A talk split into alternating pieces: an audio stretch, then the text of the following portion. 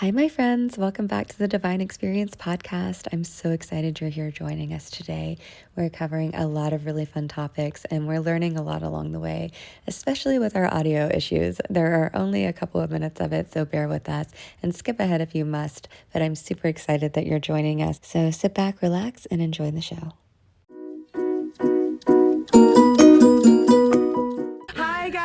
Welcome back to the Divine Experience podcast. I'm your host. My name is Makenna, and this is my best friend Olivia here co hosting with me today. Mm-hmm. And we're very excited to have our friends back. Mm-hmm. So, welcome. Hi. Um, we're pretty zenned out, actually, because mm-hmm. first of all, we've been hanging out all day and we've realized yeah. we had a lot of conversations that should have been recorded for the podcast. Um, but so it goes. we'll just let you in on some of those conversations and topics we've covered, though. Uh, we also just did a, an impromptu sound bath. It was I so have, nice. Yeah. It was my first one. I've like you were like I've been doing sound baths, and so I tried to like listen to the sounds on my phone. Yeah, which is how you got introduced to them, mm-hmm. and I was like, I don't like it. It's and, not the same. And there's you know like you said, there's so many different frequencies and stuff, and I it just wasn't resonating with me figuratively, literally, and I was just like, I, you know, because your phone sounds so weird. Yeah, and uh, so I just like turned them off, and when you just did that in there like my it was like having like I could feel the sound waves like in my body and then you like tap the thing and I was like Yes. That's what it felt like and I was like, "Oh god, I feel like uh, I told her I, I feel like uh, I took a nap, but I'm not all groggy." yeah. Could, could be the caffeine. That is. Oh, the caffeine. We did go to Starbucks today. I had a decaf coffee and I'm I'm pretty caffeine sensitive, like mm-hmm. intolerant. Um, but as I've been working through my anxiety and I was trying to find a headache today, I was like, let's try some some decaf, and I'm ready, ready to go.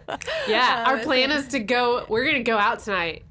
We're gonna do it. Yeah, we are, and we're gonna leave late. Right, because so here's the thing. Um, well, like, I'll come over here at like noon, and we'll plan lunch, but then we won't go to finally eat till like four and say it's lunch, but then say we're going out and then we'll hang out till seven thirty and then head back to the house because we're like I'm pooped, you yeah, know? We're socialed out and then I'm we watch Netflix it. or the night's over and we go home yeah. and like which I love our I it's don't want to not have yeah. daytime hangouts. Yeah. we just need to remember to transition to yes, nighttime. And, and we can even have like breaks in our day like we can do the netflix and chilling part in the middle yeah. of it. Oh. You know what i mean? Like we can just chill the fuck out after this. You know what yeah. i mean? We've got a few hours. And then later when we get hungry because we always get hungry late at night. Even if you have an early dinner you're yeah. always going to get hungry later. The night is young then at 9.30 on a saturday. I really like how we're you know, 30 years old and a little bit younger, respectively. But we're talking to, about this like it's some like huge break in the system of like, did you know that you can stay out late? We used to stay out so late when we I were know. kids. Like, we would, I remember going to college or even just in high school, and parties would not start until after 9 p.m. And I, I mean, 11. It was like, yeah. oh my well, god, we were always late. partying at like started at eight because we planned the party. But then yeah. people like regular people, you know, right? You guys, probably a lot of you guys, showed up at like 11. Like, all right, we've been hanging out all day. We ate dinner. We got ready together. We had some chill time. We centered ourselves. We made a game plan. We're ready to go. Yeah. And now we showed up to the party. We were ready to talk to boys. And I was just like, what up? We've been drinking all day. We've been here the whole time. my socially anxious ass was like, oh, I didn't know there was like a system that made this better. Yeah. Well, I think I, well, it's not like we're taught the system. It's just like hmm. expected of you to magically know as you're socializing right. and growing up, you know? And like, True. I think when I stopped like partying, mm-hmm. like, cause I haven't drank since 2018. Same. And go us wasn't planned that way. No, it was an accident. we both like... accidentally stopped drinking around the same times. We weren't even really hanging out. And yeah. then later on, when we hung out, we were like, "Oh, I don't really drink anymore." Me neither. Me no, neither. We, we like mocktails, cool. and it's so fun. don't sleep on mocktails. No, mocktails don't fall it. asleep. Especially like, hey, yeah. if you own a bar or restaurant, and you don't have like one or two mocktails, yeah. like ready to go. One or two. You need like an eight menu mocktail list. But minimum. at least something. Yeah, like anytime sure. we go somewhere, I'm like, really, you go. Do you have a mock? Do you have any mocktails? And they're always like, yeah, they look at us like we're crazy no. a lot of the time. And I'm like, you do you have a ginger beer? Like, let's put it on ice and yeah. call it a mule. Can you put some cherry juice and pineapple juice and like throw a flower in it? Boom. Yeah. A fucking umbrella. They're like, you can have a Coke. yeah, right? I can't can't have caffeine, so that's yeah, not an option. Right? So just um, yeah. Well, you know, give us some options. Yeah, mocktails are good. And I'm it, out here spending five to seven dollars on mocktails if you got them. Yeah, we'll literally pay drink prices for mocktails and tip the server as if we've obviously been. Yeah. Like, we're not going to, it's not because we're cheap. No, I actually went out last night to see a, a new friend at her job. And when I was, all I had was a Red Bull in a pint glass topped off with soda because they didn't have any other like juices and stuff, which I should have asked if they had pineapple juice. Red Ooh. Bull and then mixed with stuff, if you can do caffeine, is really good. Um, and it feels like you're having a drink. And, uh, which not that you need to have, but it just feels fun if that makes sense. Yeah. Like it just feels like I'm not just having soda water, which is great, but not all the time. Yeah. But when I left, so my tab was three dollars and twenty five cents because after that I had soda water because I don't want like eight Red Bulls, and uh, I was like, "Here's a 20. and she was like, "Your tab is like three dollars and twenty five cents," and I was like, "Yeah, but I've been here for two three hours, yeah. like." How else are you gonna make me. money yeah. off of me? Yeah. yeah. you've been coming and checking on me and make sure I'm cool, like yeah, seeing if I'm having fun. Yeah. Like it's not about not buying something right. or not spending the money. It's about like I still want to mm. enjoy myself and go out and feel like I get yeah. to drink fun things and try things. Like I'm a foodie, I'm a taster, I'm yeah, an experiencer. yummy. Yeah, so it's fun to go and have like a fun little cute drink with your friends and to cheers each other and not feel like. I mean, I drink a lot of water. Don't get me wrong, like water's great, but it's fun to to twist it up a little bit. So yeah. mocktails, more mocktails, please. More that would mocktails. be. But I feel like there's definitely that. That's becoming a movement more. Like yeah, I think more yeah. and more people are vocalizing that they're not drinking or that they want drink options that are non-alcoholic. Yeah, and normalizing like it's fine if you don't drink or it's oh, it's oh, yeah. also maybe maybe even like it's even weird that the norm is like pushing alcohol on people. Uh, yeah, I realized that as soon like, as I stopped drinking, I was like, wait, wait, this is weird because yeah, it seems so normal to me to always yeah. be drinking. It's the only thing. It's one of the only things that you stop doing that you have to explain to like it's a yes. it's a thing that's not great for you but when you stop doing it you have to explain to people or like when you start dating or hanging out with people you have to be like well i mean i don't care if you do it i just had that conversation last night yeah. i was like i don't care if you drink or i went on a date recently where the guy we were both like foodies so we were there for like the tasting experience and he uh, asked if I wanted a bottle mm-hmm. of wine with dinner, and I was like, "Oh, I don't drink, but you feel free." And the look of horror on his face, he was like, and I was like, it's, it's okay. Cool. Like you, please order a bottle for yourself. Like I don't, like yeah. it has nothing to do with you. yeah. And don't be wrong. I don't want to be around somebody who's trash faced either oh, because oh, sure. like that's not fun for anybody. Anybody. Yeah. And well, here's, that's not true. Like, that's not true. It's fun for other trash faced people. right. And like if that's you, that's also cool. Like yeah. uh I just recently listened to another podcast and they talked about like should your partying habits match your partner's? Like oh, to make it suitable. Yeah. Because they were talking about you know i don't want to date that trash face person anymore and they're like however when i was that trash that's who i was dating. Right. and it was i didn't care or notice because we were out being the same together and that was fine. Mm-hmm. i'm sure people were looking at us being like eh.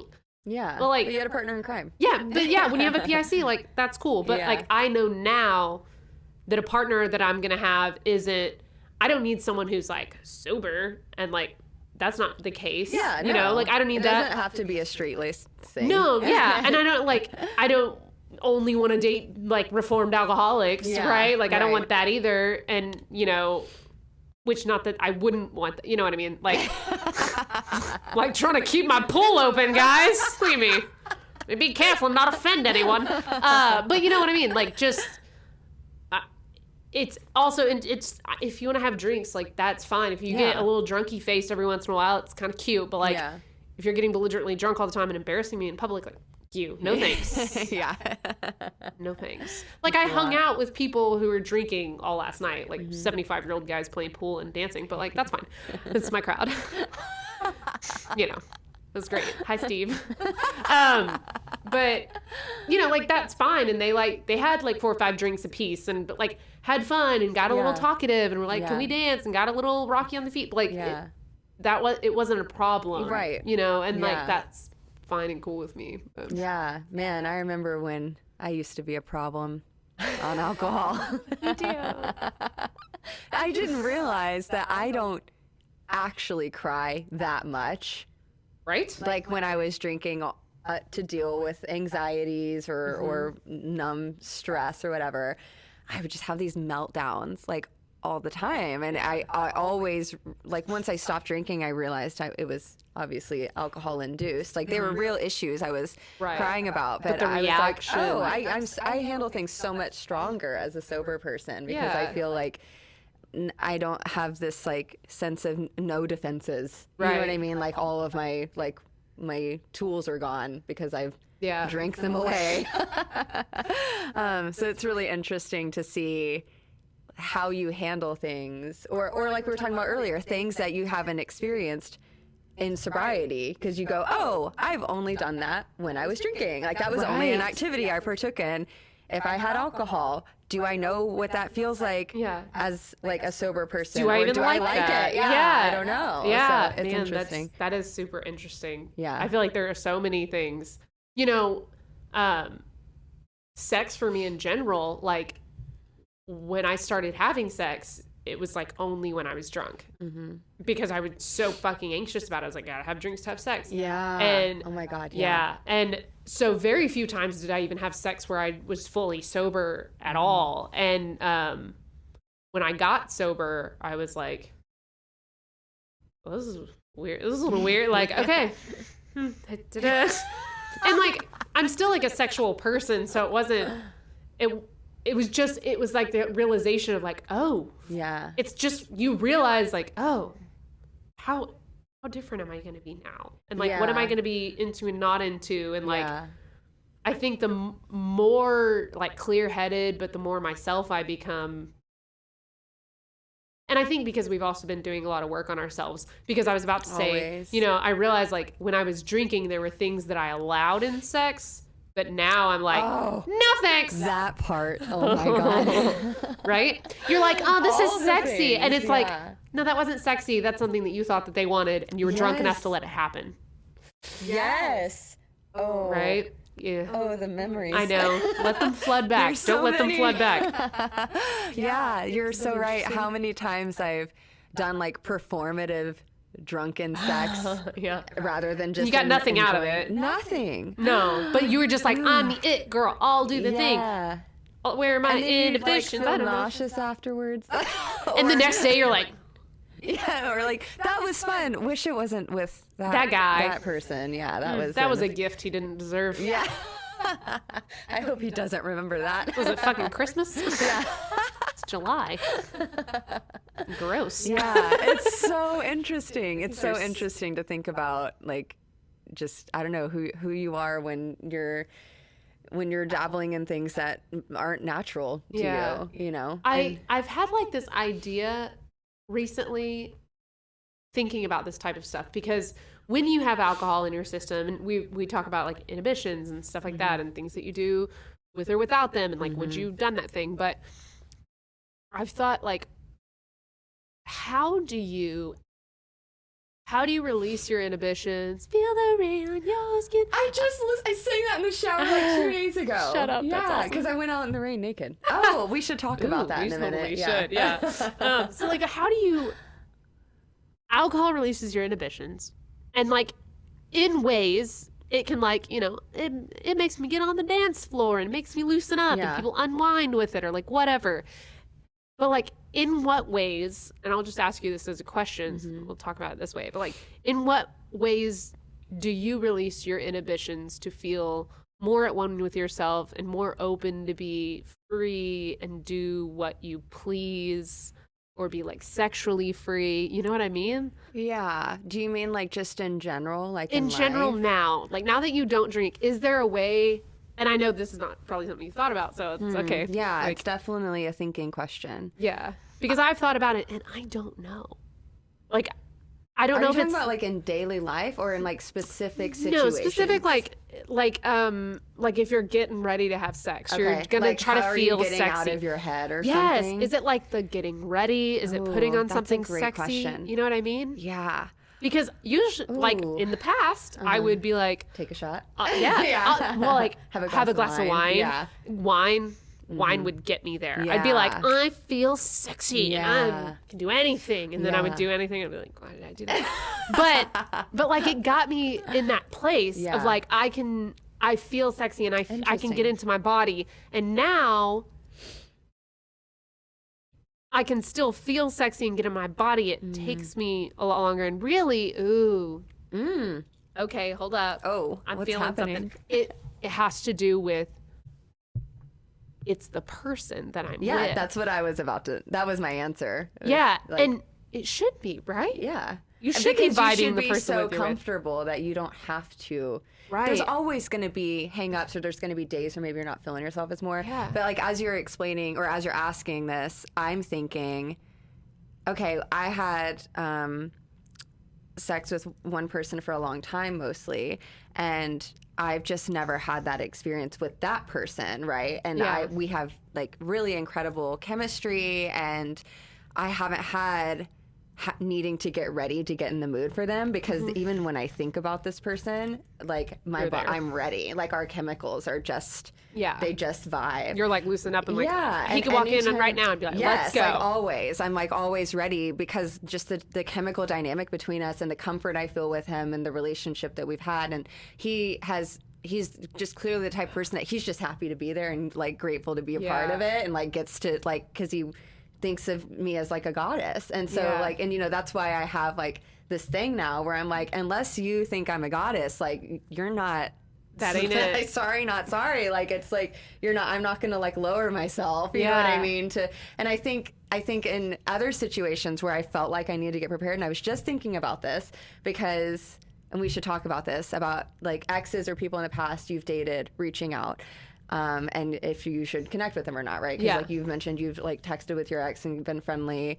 Um, I had someone reach out recently that I had I, I was seeing uh, for a brief time, and um, our chemistry was immediately there as soon as we started talking again. We really started talking by accident. And I was like, oh, this is great. Like, I already am like feeling Yeah, it, you know. But I remembered like the sex we had was not great, even though like the Sure. chemistry was great and the making out was great and the conversation was great.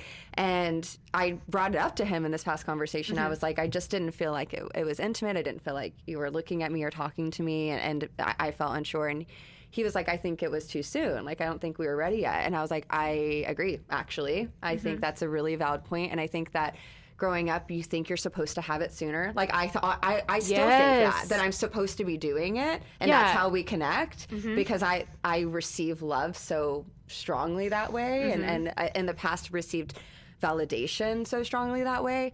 And with that person, when I was getting ready to have sex with them and I knew they were coming over, I had a lot of anxiety because I didn't feel ready, but it wasn't. but you were like trying to make I was trying to make myself ready. ready. I just wasn't ready. So it just wasn't key- time. Is comfortability like Yeah, you when you said everything. it when you said it I was like duh Yeah. but like but isn't that weird that I was like what do you do to make yourself ready for the thing and it's like you If you don't want to do it, you shouldn't be doing it. you just it. don't do it Yeah. it's once you're comfortable with that person And you can, if you have that level of comfort, you should be able to express to them, "I'm not feeling it right now Yeah, or today," or I like, want to "Hey." get there, but maybe I need a little. Yeah. The, can you give me a foot massage? You know what I mean, or right a bath, or yeah like you know like whatever. I need foreplay yeah. we all need foreplay Yes. Foreplay. It's in, important emotionally and mentally, Yeah. just as much physically. And I think that that True. has a lot to do with it. It's yeah like, because it's, not just like I need foreplay like I need you to like go down on me that's not that's not it No, it's like I need you to prime my mind. You know what I mean? And and you- Yes. hopefully, in most cases, that happens naturally. Yeah, you know? like I don't need you to just I don't need you to just while I'm watching a movie stick your hands down my pants and be like if I press Or like clit a couple of times the beep beep beep I hate when I'm like kissing and then he just like nipple grab like just nope. like immediate i'm like you didn't even touch like my back or my neck or my shoulders and they're yeah, just homie. like grab and i'm like you're not pierce i'm not here for a piercing job like that's yeah you know what like. it feels like i'm not the human game of operation like the guy yes, they're like, like tweet tweet or the bop it they're like I'm you're better at sound effects than I am. yeah. yeah, it's interesting. I think because at first I was going to say, well, I think I do a lot of that in my mirror work that I talked mm-hmm. about last episode, just like spending time looking at myself and talking to myself in the yeah. mirror.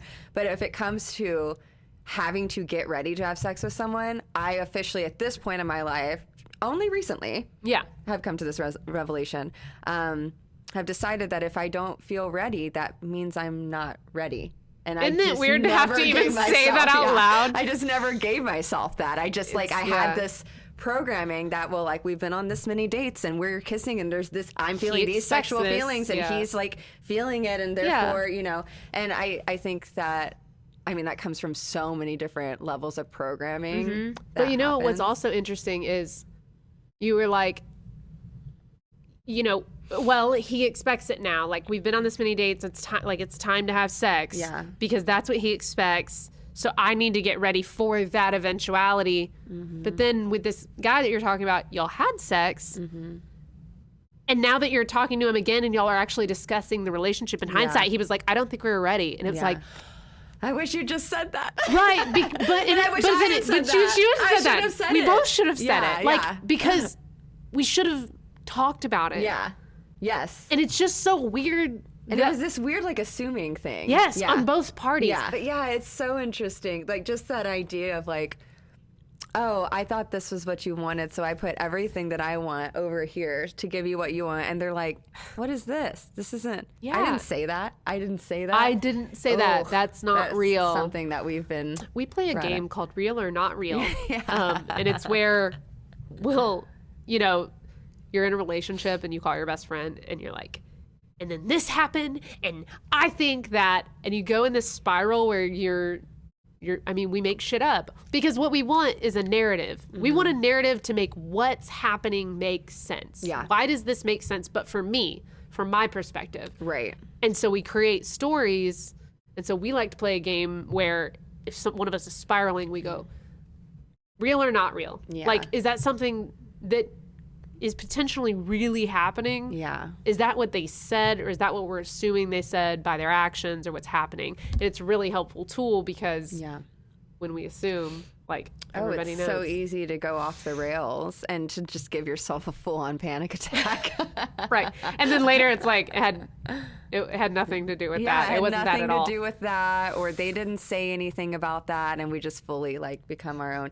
I, I, like ideas, but I, I just feel like it comes from this pro this programming, you know, yeah. to fear the worst or prepare for this or that. And especially when it comes to, you know, partners and, and sex or intimacy or just, you know, emotional matters of the heart in mm-hmm. general. Like we just are I, I really feel like we're raised in such different worlds. You know what I mean? I mean, yeah. even just my house alone was like divided men and women and our our ideals and concepts and values and who we were were raised so differently. And so I see that clearly now. I have brothers who are, you know, in their early 20s and when I learn about them and their relationships or how they view the world, and then I also date, I start to go, oh, okay, I see. I grew up with watching this programming, and I yeah. see what it's like at this age and I see what it's like in people I date this age and I go, "Oh, this is like literally like we were just taught different things." Like yeah. and we're just expected to mm-hmm. function in a peaceful way yeah. knowing that with and that's why communication is so important, right? Yes. And and being open-minded and things like that. Um, but yeah, I think, you know, it also goes back to that getting in your own way that we talked about in the last yeah. episode and getting other people's way out of your way mm-hmm. because all of that programming is other people's way. Like yeah. none of that is stuff that we yeah, came up with on your, our own. Your own version of because really we just need to tap into our bodies and like yes. man, if we just listen yes. to our bodies, your instinct, your instincts, your intuition, yes. and like when you're getting anxious or when mm. you're you're like I'm dry as a desert, not interested. You know, yeah, yeah. like uh, in my last relationship, you know, the sex was great, and then um, when things started not um, clicking cerebrally, I noticed that the sex was different, and my body wasn't responding in the same way, Ooh, and I had to like yeah. have conversations with him of like, yeah, I think you know, like you were having pain. Yeah. Like because your body was like, I'm just not like excited and yeah literally open to this yeah like yeah and i was like i just had to talk to him i was like you know yeah. it's like maybe it's a foreplay thing we yeah. just really need to like kind of get more into it and mm-hmm. like everything i'm researching is this and this mm-hmm. and like there's nothing else wrong so like it's you know i think it's this and his response was ridiculous. But um we won't get into that just in case. Um I forgot about that. Wild y'all, wild. I can't even I can't I can't you even. Shouldn't. I'm not oh, going to. Man, I really want you to. you want me to? I don't know. No, I'm not no. going to because no, it's because it's not. It's not. It's not. Let's just say like I explained that when a woman is aroused her vaginal canal elongates a bit to accept a penis. Yes. And his response was, and I'll I'll edit it a little yeah. bit. His response was, "Oh, so when a woman gets aroused, she just wants a bigger dick." Yeah, essentially that's not not his insecurity dick. on his part. right. he he literally equated like women's bodies not being responsive in certain sexual situations to not wanting to, him specifically. Yeah, that they they must just want bigger penises then, and like he's just not enough. Yeah. And you're like, I didn't say any of that. I didn't say that, that at all. And I just looked brain. at him. and was like. It, is that what you is that what you just heard from this conversation which is kind of the real not real right i was yeah. like that's not what i said yeah or what I'm trying to tell you that like But that's his programming. It's his program. Yeah. Yes. And his experiences yeah. that have programmed him in that way. That's yep. so interesting. Mm-hmm. Um yeah. Wild. So, so wild. wild. This is why we have to talk about things because like you just get so wrapped up in in your like he took that as an immediate insecurity upon himself sure. and like if y'all didn't have the con- if you didn't say no that's not what i said yeah he could start on a whole fucking path you know of like I mean? yeah of she's like, looking to cheat on like yeah, all kinds like, of stuff and that's why women and he can take that in every relationship yeah. moving forward i mean we yeah. all do that yeah you know and what really I mean? what was happening is that we were no longer clicking mm-hmm. which oh okay oh interesting right because be- because of where his programming was, we actually weren't clicking. Yeah. And so it's not that like my body wasn't responding, so I wanted a bigger dick. My body wasn't responding, so I just didn't want his dick anymore. Yeah. Yep, and that was him. So it's like and trying to like. It was him reading that, yeah, creating a narrative that didn't have to do with him as a person, yeah. but him as a physical, sexual like yeah. piece. Like, and then it's your fault and then it's it my can't fault. Be his fault because exactly his dick is his dick. Yeah, so. he was like, "My dick's my dick. I can't change my dick," yeah. and I was like, "But you could change your weird fucking opinions. you could. You could, or maybe some of your actions. Yeah, definitely. But uh, yeah, it is wild. It is wild how our program selves they just combat each other, and then like mm-hmm. I'm sure it's also comes from different parts of the world too, right? Like that That's, was just two different parts in Texas. In Texas, and yes. It's so oh, yeah. Well, he wasn't from Texas, but still south, oh, south, like a south. Just yeah, New Mexico. We we're so. all we all grew up in the southern mentality. Mm-hmm. You, me, and him all grew up with similar elements to our childhood, sure. but wildly different experiences, wildly different home lives and mm-hmm. environments, mm-hmm. and things we're taught, and maybe essentially the same values, but in totally different like ways or avenues and stuff. Yeah. And it's like that's just this little part of the world, you know what I mean? Yeah. And and just two different sexes or genders and just so interesting to think about, you know, what kind of stuff we run into just with people in general because of the programming that we receive. Yeah. You know, or like programming that like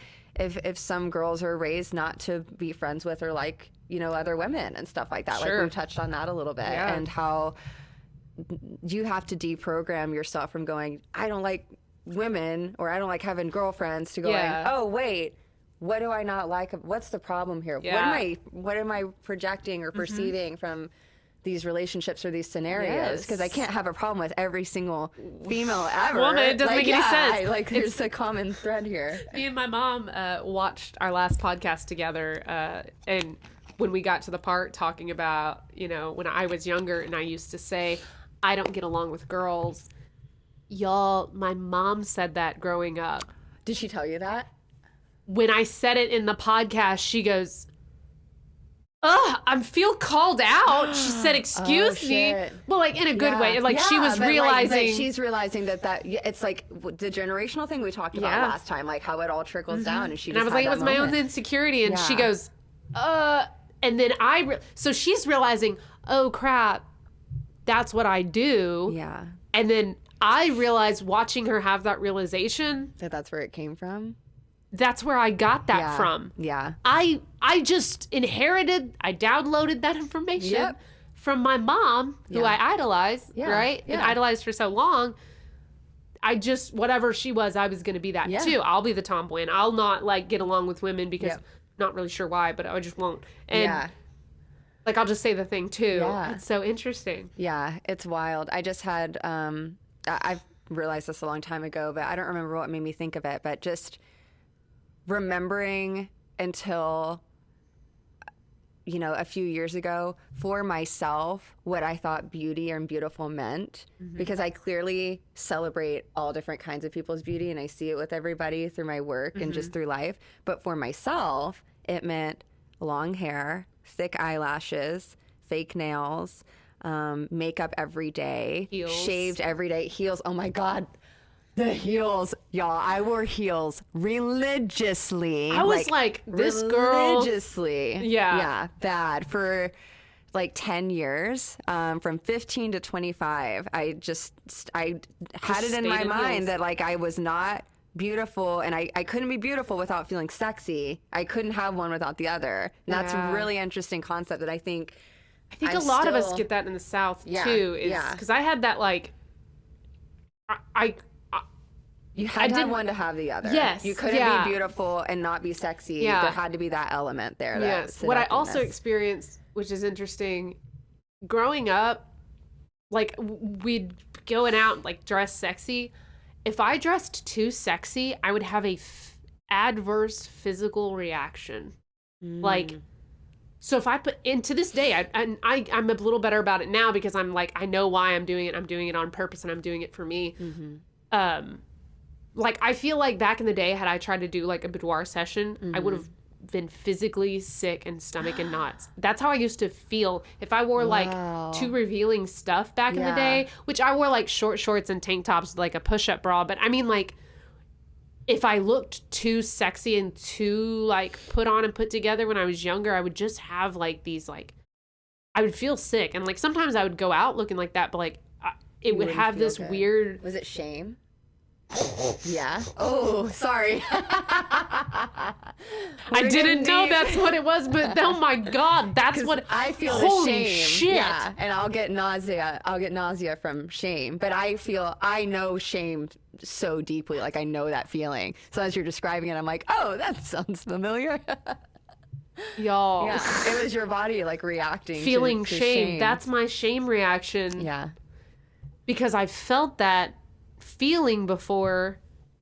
And it is when I would wake up having been drunk the night before and done something shameful, yeah. right? Or having done something I regret deeply, yeah. or wasn't sure about wasn't sure about. Done. I would yeah. have that same like sick stomach and knots. I don't want to go anywhere. I want to crawl in a hole and die. Is what it feels I don't want like. anyone to see me. Yeah. Yeah.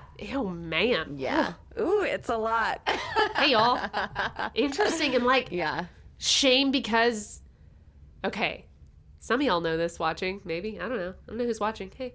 Uh in high school, uh I I didn't have sex till I was out of high school. And so my friends called me the Virgin Mary. It was like a joke. It was a big joke, everybody. Hilarious. Um, it's fun. Um, it was fun, and uh, but I think I like carried that with me. You know how like you kind of like I I carried drinking with me. It was like I'm the party girl, and then I'd be I'm the virgin. Like I started carrying those things with me as my personality. Mm-hmm. You know, when we were talking earlier today about you were watching a podcast and they said, you know, ask someone what they were, at, what they yes. were like as a kid, and yeah. you were like, I don't even know how to answer that question. But like, I think in trying to find who I was, because we all do that, in trying to find who I was, I held on to those things that were just things about me at the time. Mm-hmm. I held on to them as like, this is who I am. Mm-hmm. So I can't, I can't, I can't not drink, and I can't have sex yet because who am I without those things? Ooh, yeah. So if I dress too sexy, am I giving myself away? Mm-hmm. Right? Can they see through it? Can they see through it? Like yeah. what? It's so interesting. Yeah. Wow. It is really interesting. Mm. I wonder if if any of your shame had to do with the vulnerability of dressing sexy too. Like it's obviously when you're yeah when you're dressing in, in any way that exposes you or that accentuates parts of your body. Like there's a vulnerability there that like I just last night was feeling all of a sudden super vulnerable about like and anxious about today, about recording today. Yeah. And it didn't have anything to do with like regret. You know what I mean? I wasn't like, oh, I shouldn't have done the first episode. What am I doing? Right. But all of a sudden I was like, oh, man, I feel naked with my thoughts and, and feelings. Heart. Yeah, and feelings and and everything. And I started to feel a sense of shame last night and I was like what and I start I tried to dissect it I was like what am I feeling ashamed of why nothing yeah. even happened you yeah. know what I mean but it's like I was worried about being vulnerable to other people's mm-hmm. judgments or worried sure. about being vulnerable of like what if my future self yeah. You know what I mean? Like, are my opinions worthwhile? This. Why would I think? Yeah, yeah. Why would I think people want to listen to what I have to talk about? Right. And you know? like, there's just there's just something with vulnerability that I think there's a sense of of shame with that too. That I think can feel we're you know eh, we're we're strong in packs, yeah. and so I think when we feel singled out whether it be yeah. in you know clothing or lack thereof mm-hmm. or in stories or in you know being the loudest in the room or whatever there's just this like there is a sense of shame that can come with it because you're just like oh my god am i too me? I'm, am i am i too much of a human that's not blending in with the other humans? Yeah you know what i mean? I mean i feel like you see that with girl and boys girls and boys just kids in general in school, like when they start to dress alike mm-hmm. and they come together in these packs because yeah. like you can you can if if I just dress this way in one way and get made fun of, it's me. But if me and this girl yeah. link together, we dress the same, then you're making fun of, but it's us and yeah. we're more than you. Yeah. And so like, and then the bigger groups of people get together and yeah. all dress alike. And so which you know some schools have uniforms for this reason and yeah but that's bullshit but it is bullshit because also even like we had uniforms in, in yeah. high school if and you were wearing n- it, the it was a brand Navy pants and not the Abercrombie pants it's a brand thing yeah then you were a kids outcast. find ways yeah. to pack up yeah and that's what it is it's like staying away from vulnerability and this this makes us better than you and so everybody needs to get that stuff to be in this pack so mm-hmm. they're safe. Yep. Right? It's a lot. It's too much. Yeah. And i just i feel like that's why it's so important to as we grow celebrate obviously our individuality mm-hmm. and like what makes us unique and things like that but don't be afraid of when you feel vulnerable or when you feel right. maybe that sense of shame maybe look at like like literally dissect like why am i feeling this is it coming from anything specific is yeah. it coming from an experience in my childhood is it coming from programming you know mm-hmm. what i mean mm-hmm. is it coming like am i just judging myself because i think a lot right. of the times that's what's happening is we're sure. judging ourselves before we even give anybody else the chance true you know yeah I mean? like, and, and not to I, I don't want to go far as far as to say like if you have a feeling about something that you're doing and you're like, I don't know if I should have done that or be doing that. Because sometimes those feelings are legitimate. But oh, like you said, sure. dissecting and going, yeah. where is the root cause of this feeling coming from? Yeah. And like Nate, Nate, if anybody knows Brene Brown, and I'm sure some of you do, um, she's a shame researcher. Actually, Ooh. yeah, I think you'd love her stuff. A shame researcher. That's what she does. Is and that a job title? It is. Whoa. Yes, and she researches shame, and she recently came out with Atlas of the Heart. It's a three part series on HBO Max. I recommend it. I've heard it. of that. I watched. Okay. I'm in the first ep- or I'm past the first episode, so I got to watch the other two. But I also listen to her podcast, and she talks about if you're feeling something, something's happening, it's good to be able to name what your feelings are. Mm-hmm. But most people only have the vocabulary to name like um, sad mm-hmm. or you know, or good. pissed off yeah. or like these things. But like if you can really start to like name what you're feeling, you mm-hmm. can see where things are coming from. yeah. Like, yeah, like oh, shame. I like naming things from like I like going, this happened because one time when I was a kid I had this experience and mm-hmm. someone told me this and I like going directly to the fucking memory because yeah. it helps me go, okay, and like shatter that programming because sometimes naming the feeling for me is not enough. Yeah. I'm like, oh, I'm feeling anxious. Okay, what else yeah. is new? You know right. what I mean? Like I'm always feeling anxious. But if I go, well, I'm feeling anxious about because... when this person says this to me because one time when yeah. I was developing, you know, my mom or my teacher or my friends, you know, or whatever mm-hmm. had this reaction when I said this thing or did this thing, and ever since that day, you know what right. I mean? I've been afraid to do that. Yeah. And it's it's a lot of reflection of self. I mean, I, that's life. Sure. That's but, the divine but experience. I think the good thing is you're saying is it's good to go. What was I feeling? Mm-hmm. What am I feeling? Mm-hmm. When is another time that I felt that way? Yeah. Oh, I just did that very recently on the phone with you the other night. I had us let's just jump right into it. Let's I, do it. I heard this song. My assistant showed me the song called God Complex, I think. Um, and I have to look up who it was by. And it was a beautiful song. And she was showing it to me because of um, just the way that the, the singer sounded. She had a really beautiful voice. Mm-hmm.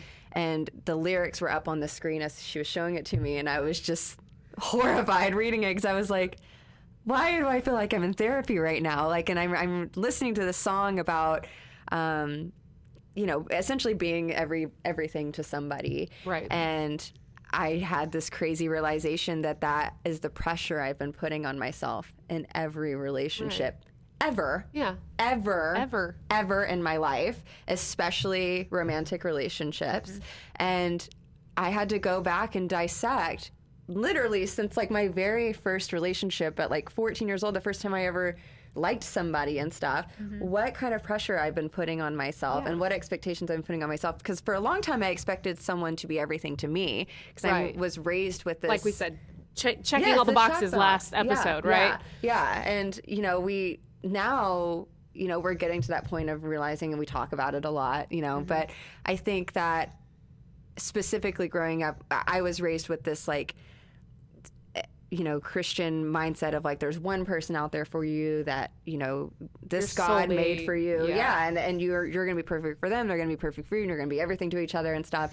And so I've just like had that mentality and for so long I went into relationships going well I'm trying to be everything for them. Mm-hmm. why aren't they doing that for me? You know why is it not being reciprocated? And and mm-hmm.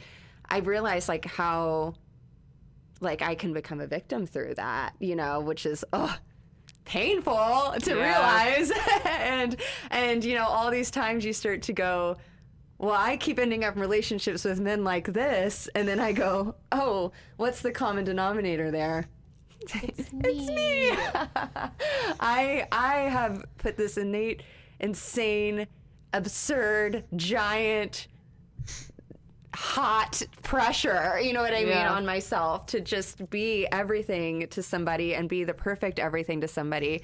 And I all of a sudden have this pattern that I can go back. And then I can go back before the pattern of the relationships and where how was that programmed into me? Where does that come from? Well, I was raised with these ideals and I had like this kind of you know, household. And this mm-hmm. is the mm-hmm. kind of relationship I was modeled after to not be like, you know, and it, it's just so great when you can break it all down because as soon as I did that just on our call the other day, yeah. which was it's like therapy. It was a lot and it was it was painful and it was a shock and it was a deep, you know, rabbit hole. But as soon as I did that, I feel like and you know you can't expect like we always talk about just because you know something doesn't mean you're going to do it perfect all the time right but now i know going into relationships like that kind of pressure is not necessary. It's not there for everybody else. It's fully like in my mind, you know? Yeah. And I'm creating like all of these obstacles for myself emotionally yeah. and mentally, and all of these obstacles for these people that I'm in relationships yeah. with. Because inevitably, expecting that of yourself, whatever pressures you put on yourself, you inadvertently put on someone else. Yes. Because yeah. We always expect people to meet our energy. You know, like I, I feel like I feel like you know, if you're excited about something and you show up to something, you expect the other person to be excited and you yeah. want to like match energy with yeah. somebody. And a lot of relationships I hear in, in my past relationships, I'd be like, I'm trying so hard. I am putting in all of this effort to do XYZ. Why aren't they reciprocating yes. in that exact same way? Yep. It's fucked up. Yeah. but not really because that they're maybe they're meeting in a different energy or yeah. they they were never going to match your energy to begin with. Yeah. But because you want what you want when you want it. Ooh. Yeah.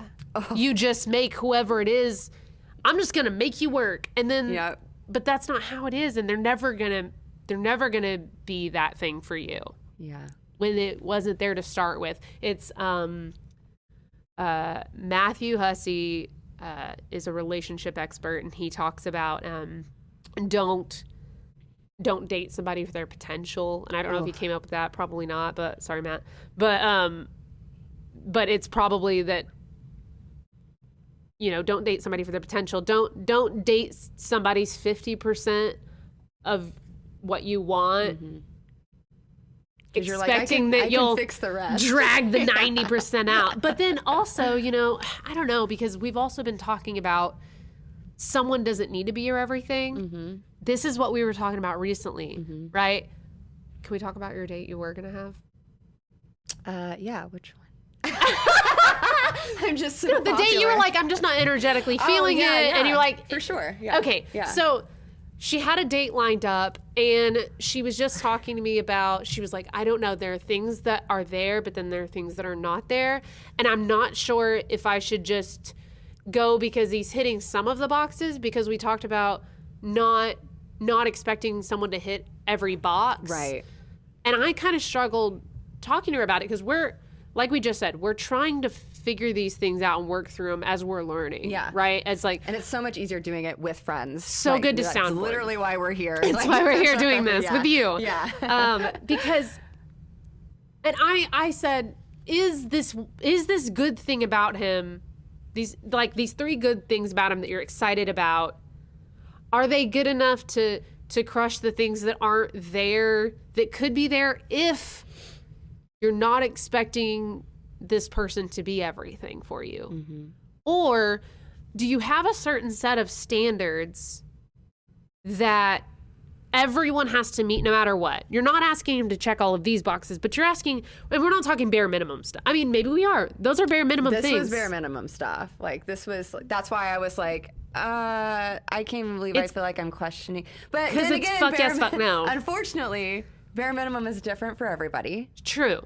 My bare minimum, I have high standards and I'm very comfortable with that. Yeah. You asked and me is this high maintenance or high standards? But I think yeah. your standards are high maintenance, and that's okay. Yeah, I'm. I don't have a it. problem yeah. with that. Yeah, goddess vibes over here, y'all. I'm good with it. Yeah. Right, like.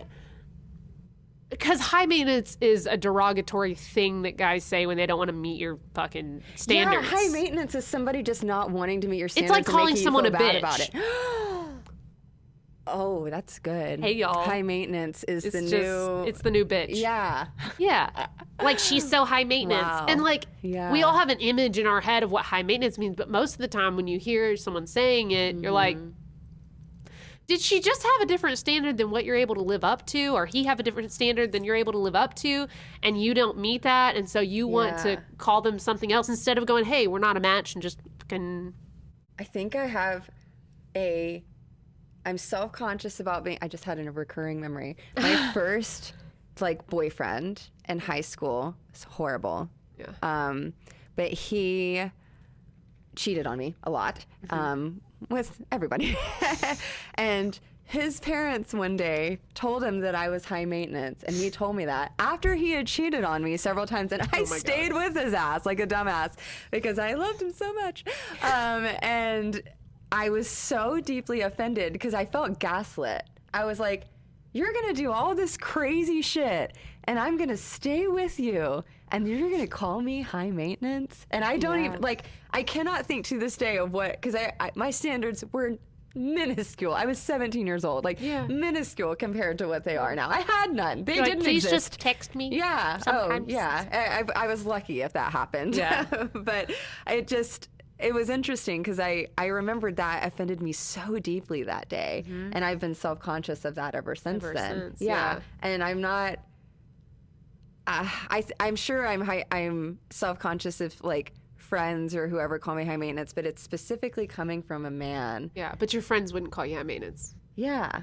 I love you. Thanks for not calling me high maintenance. your friends just yeah. like if you're good to people, yeah. they just respect who you yeah. are and either they're either they're not your fucking friend. Oh, I just remembered. Remember how we agreed to get mugs for each other? Yeah. That's like only each other's mugs. I got yours. It's not here yet. I think it'll be. It might be here today or tomorrow. But I'm very excited about it. I feel like it's kind of perfect. So I'm like very excited. Yeah, yeah. Can I just tell you what it says? yeah. It says best fucking friend because you said when we they're first met they're not your fucking friends. friends. And I like was I was like it's so simple but so good. It's perfect. yeah. I love it. Thank so, you. Yes, I love you.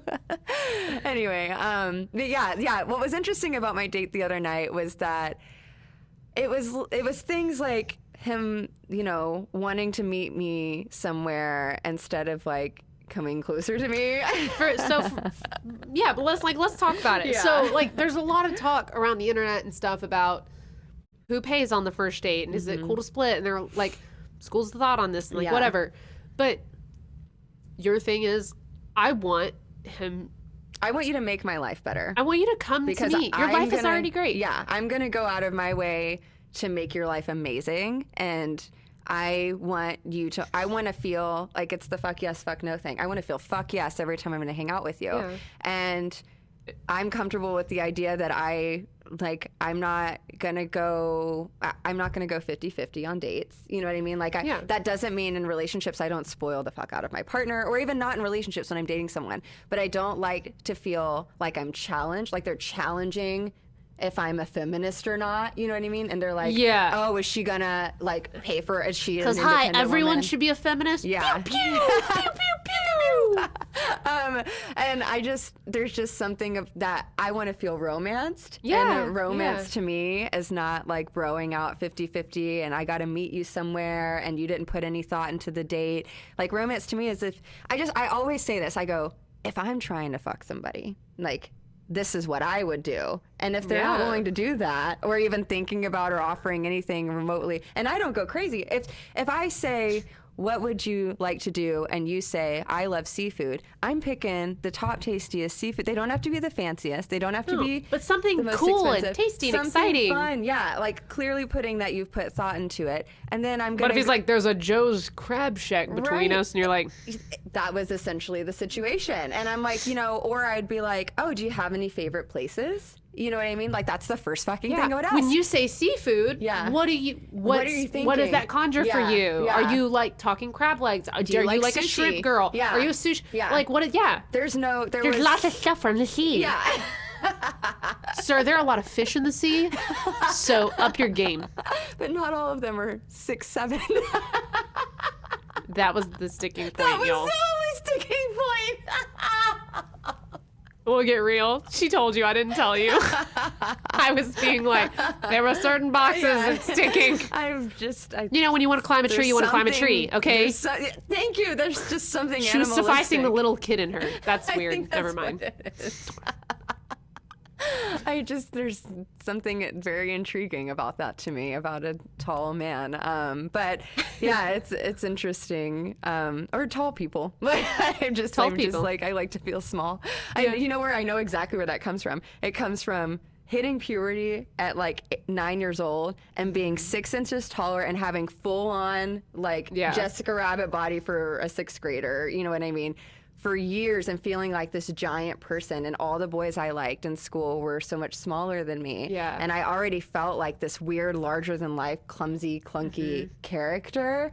And so now when I'm like and I it's not a thought thing. It's I mean it is now that I'm like like right. you know on apps or whatever I like look at all the things, but I've just noticed through time. It also you know my, the very first person I ever had a real crush on and freshman year of high school was like six four, and so yeah. I just like associated this safe feeling. Was he six four? Mm-hmm.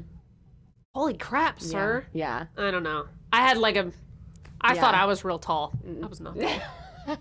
Tall. I would always be like, I'm the same height as them, and they're like, you're four inches shorter. I'm like, whatever. It was tall in spirit. Let me tell you, she was the biggest, the toughest, tallest bitch I knew. Yeah. Um, but yeah, it's interesting because I think I think it comes from always feeling. I also have always fluctuated with my weight. Yeah. And so I'll feel like larger than I want to feel. And it's not even the state of my body, it's almost like a state of mind. Sure. Like it's just like a self conscious thing. And so there's something about when a partner has been bigger than me that like there's just a, an animalistic mm-hmm. like yeah. like in that. sure, like yeah. I that. think that's both nature and nurture. Yeah, but don't fucking us. put up with bullshit just because someone's tall. Hell no. Because guess what? that was what I, I was told her myself. I was like, listen, here's what I'm thinking. If it's not a fuck yes, it's a fuck no, and you could shave a couple inches off, and you'd find a guy who would drive to you. Yeah. Because what we call it was called big boy. That's gonna be big boy energy. I said, I said, you know what it is? It's that he's really handsome and really tall, so he's used to not try. having to put in that. He's effort. like, girls usually come all the way to me. Yeah, so. yeah. And I just, I wasn't gonna start anything with someone who was already establishing expectations that every time we saw each other, I was going to have to drive to him, offered to come. I obviously I wouldn't let him pick me up on the first date, but even yeah. just like offering or offering to meet me on my side of town or yeah. like asking favorite places or anything like that. But it was like the point every time we talked about meeting was we'll have to meet in the middle. And I think that was the thing is that it just kept coming up. It wasn't like a one time thing. So I was like, man, this yeah. is really a sticking point. Yeah, and that guy. was like his standard. Yeah, and, and, like that's cool. Yeah, that can be your standard. Totally fine, but it's just align. not a match. Yeah. And just not just don't waste your time on it. Right. It's, exactly. It is for this guy to do that and for him to have that mentality and for him to have big boy energy, yeah. that's fine. He's allowed to. Because there are people who are going to meet that, and there's a girl who's like, I don't want to. F- like I don't want you coming to me. I don't want to feel like I owe you shit. Yeah. Right. They, they I'm gonna meet you there. Yeah. yeah. I don't want you to fucking know what city I yeah, live in, and exactly. that's cool. Totally fair. Totally fair. Yeah. It's just not your energy. Yeah. It's not your high maintenance energy. It's not my high maintenance. I'm just too high maintenance. So high maintenance. You are. I love that you're high maintenance. Yeah, I think I need it on like a jersey or a tiara or something. I like a jersey and tiara. Both. those are the thing. Like those are the two. I guess those are ends of the spectrum, though. they, they are. Yeah. It's just like for the fancy days or for the casual. Yeah, I, but I, my brain was immediately like pink, bedazzled jersey. Oh yeah. Yeah. yeah casual high maintenance casual, not high maintenance like casual. regular casual. Yeah, I need like bedroom. Yeah, we need Sharpay Evans casual.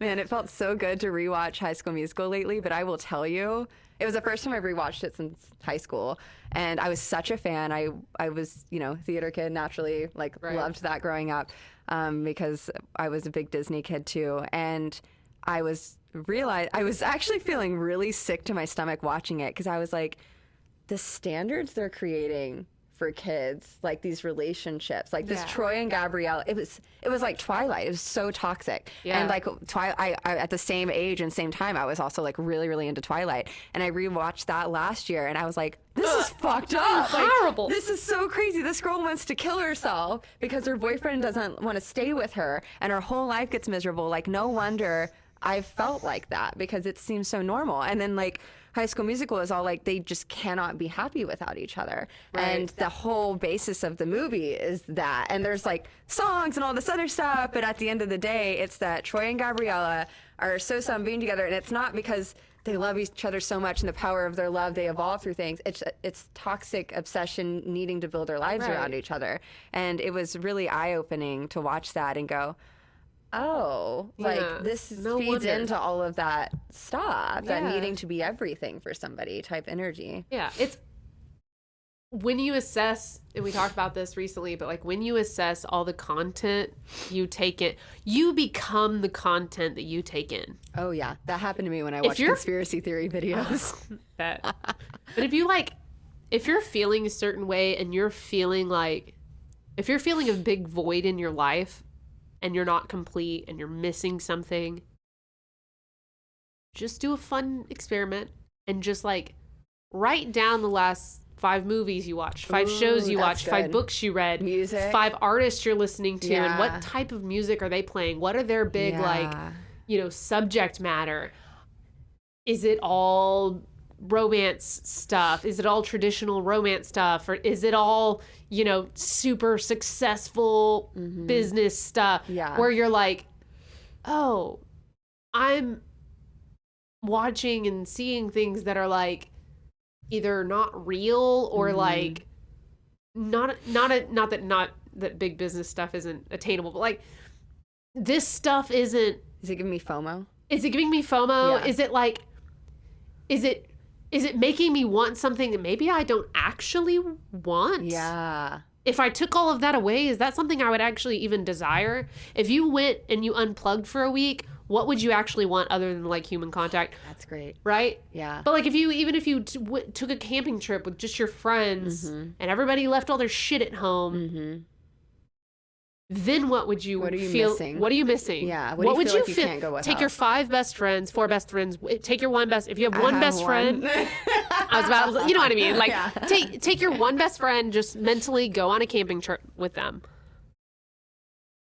You don't have any other stuff with you. Mm-hmm what is it that you would want to reclaim when you came back home? And first? is it something that you're being told that you're supposed to have? Right. You know, like I think for just now, I was thinking, well, the only thing I I I, I grew up with a lot of financial insecurity. Mm-hmm. So if I feel like I'm not in a good place with money. I feel wrecked. Yeah, you're like, like, I need to get back to I'm work. I'm so anxious and so sure. insecure about myself and my life.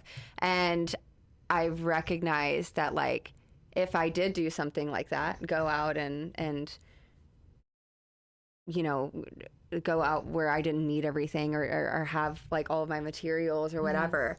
Uh, just the idea of the capitalist world we lived in is what makes me feel like I need that. Everything yeah. else is like I'm good. Like I'm everything's Solid. fine. And you know, we even talked about today like anything going wrong right now in this moment is really just fears for the future. You know what sure. I mean? And preparing and making yeah. sure we're good and stuff. And I feel that in relationships, I feel that with careers, mm-hmm. I feel mm-hmm. that with you know, just ourselves going, Am I going to be good enough? And you're like, You're good enough right now. Yeah, like, everything's fine. Like, yeah. it's just so interesting. It's, and it goes back, I think, a little bit to that, um, the podcast I listened to yesterday where they said, um, if everything like what if the worst already happened right. you know and yeah. if everything was fine now how would you handle it and stuff and that's such an interesting thing to go hand in hand with like do I want anything else or am I right? Can I just handle having what I have and being yeah. happy with that? Yeah. What if is what if where you're at you you never get better, but you never get worse? Ooh. I like it. I'm good. Because that's that's just it's just it's just asking like yeah. could you be content? Yeah. You know, because we're we're in a culture that like doesn't want you to be content with your life yes. because they make money off your discontent. Yep. Right? Mm-hmm. So, you know, we were sitting in the bathroom earlier when you were getting ready and you were talking about that podcast and like, you know, it we worry about everything, but like if you really just ask in this moment, what if the worst has already happened? Yeah. And I was like, yeah, like how how is your life right now in this moment? Yeah. And it's like, mm, my shoulder's a little sore, yeah. but like when you think about everything you've been through, I mean, it's pretty awesome. And you don't, yeah, and you don't, ago. yeah, and when you don't worry about is it ever going to get better, but mm-hmm. like right in this moment, yeah, you were like, life is pretty good. Yeah, and I was like, right. I worry so much about getting my full mobility back that right. I don't even enjoy the fact the that mobility have you have now. right now. Yeah, which we've been doing good about, like.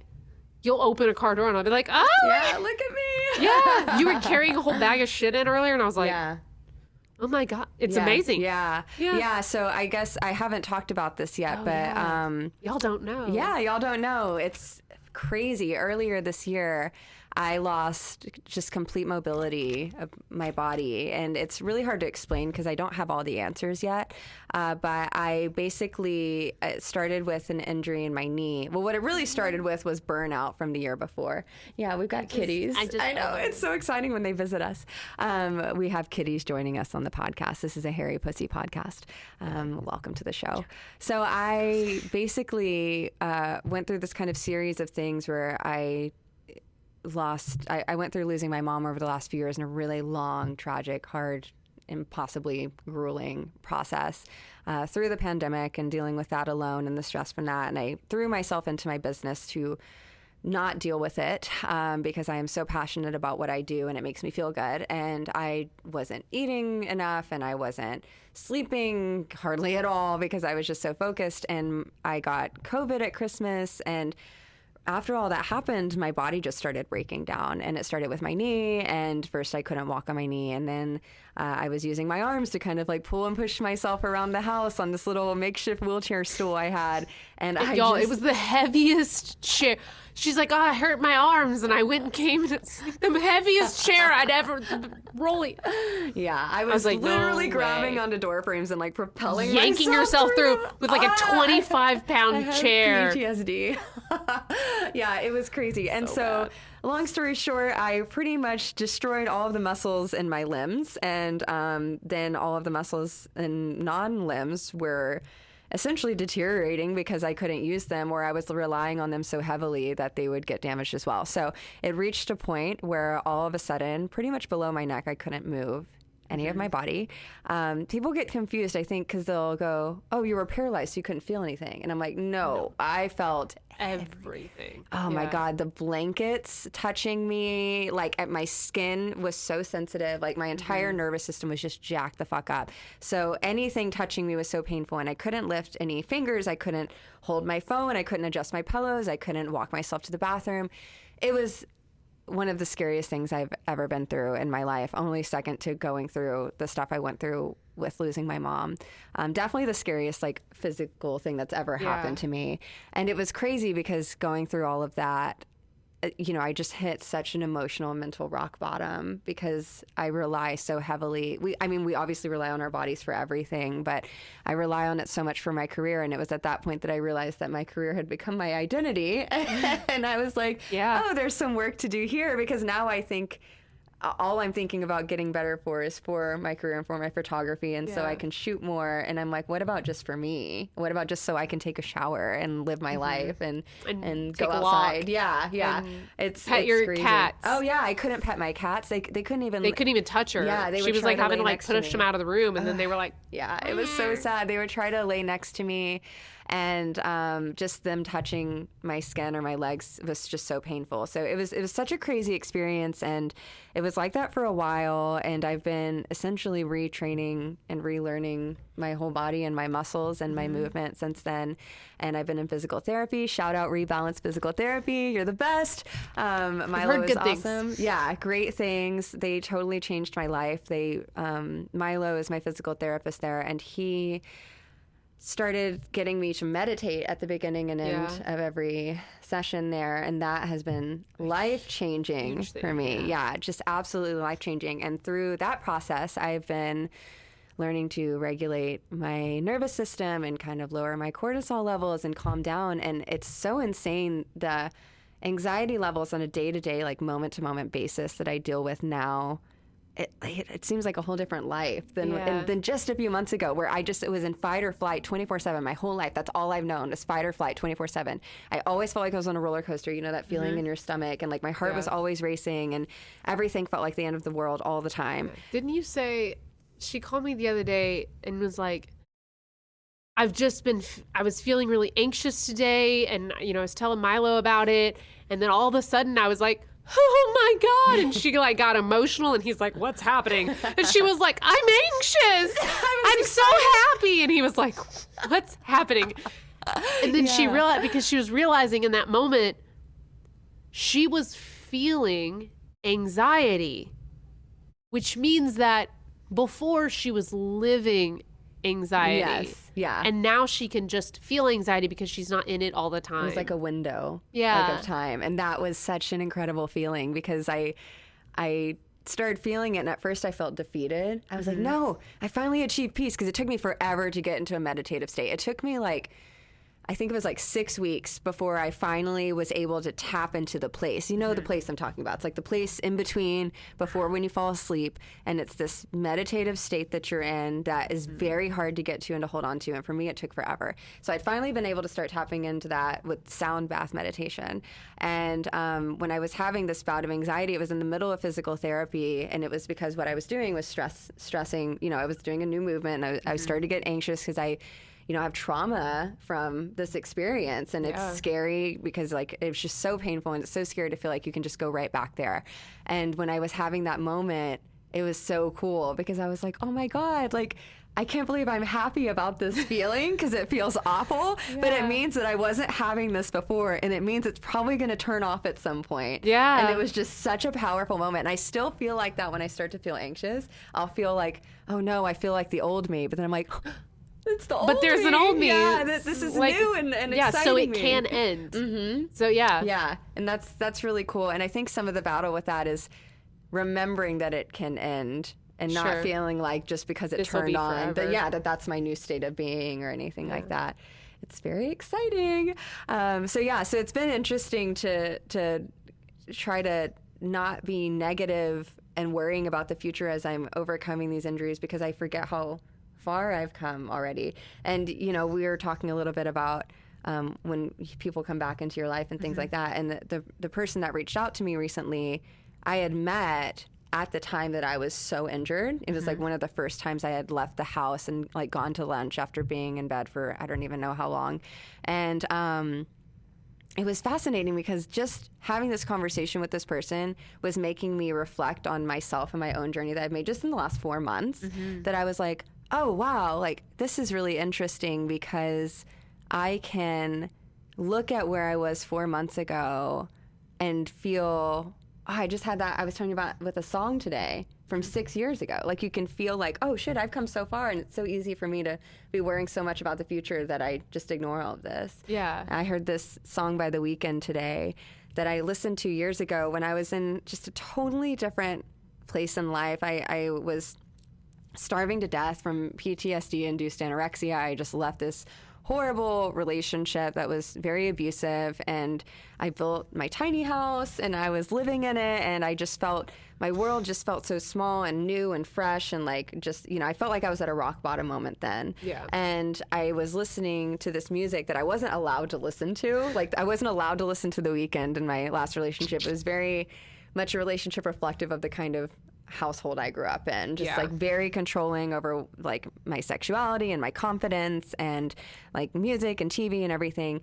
And that song came on today and I just like almost quantum jumped back to that place when I first was listening to that song a lot and looked at like the surrounding, the environment I was in and like the life that I was in and then was able to kind of mentally jump back to where I am now and I just was like I'm so cool. Like I did it. Ah! Yeah, it was so cool because I was like my life is way better than I even I couldn't have even have dreamed it being where it is now. And that was only yeah. like six years of difference. You know what I mean? And it felt it feels like such a lifetime. So many things have happened in that period and mm-hmm. I've grown so much and I feel like I've been so many people just in that six year period. Yes. But it's just so cool to to see where you come and that's why it's so hard to it's hard to stop worrying about the future, but like what is the point? Like why? Because you can't you can't imagine. I mean, you really can't imagine. I mean, you can like think about it.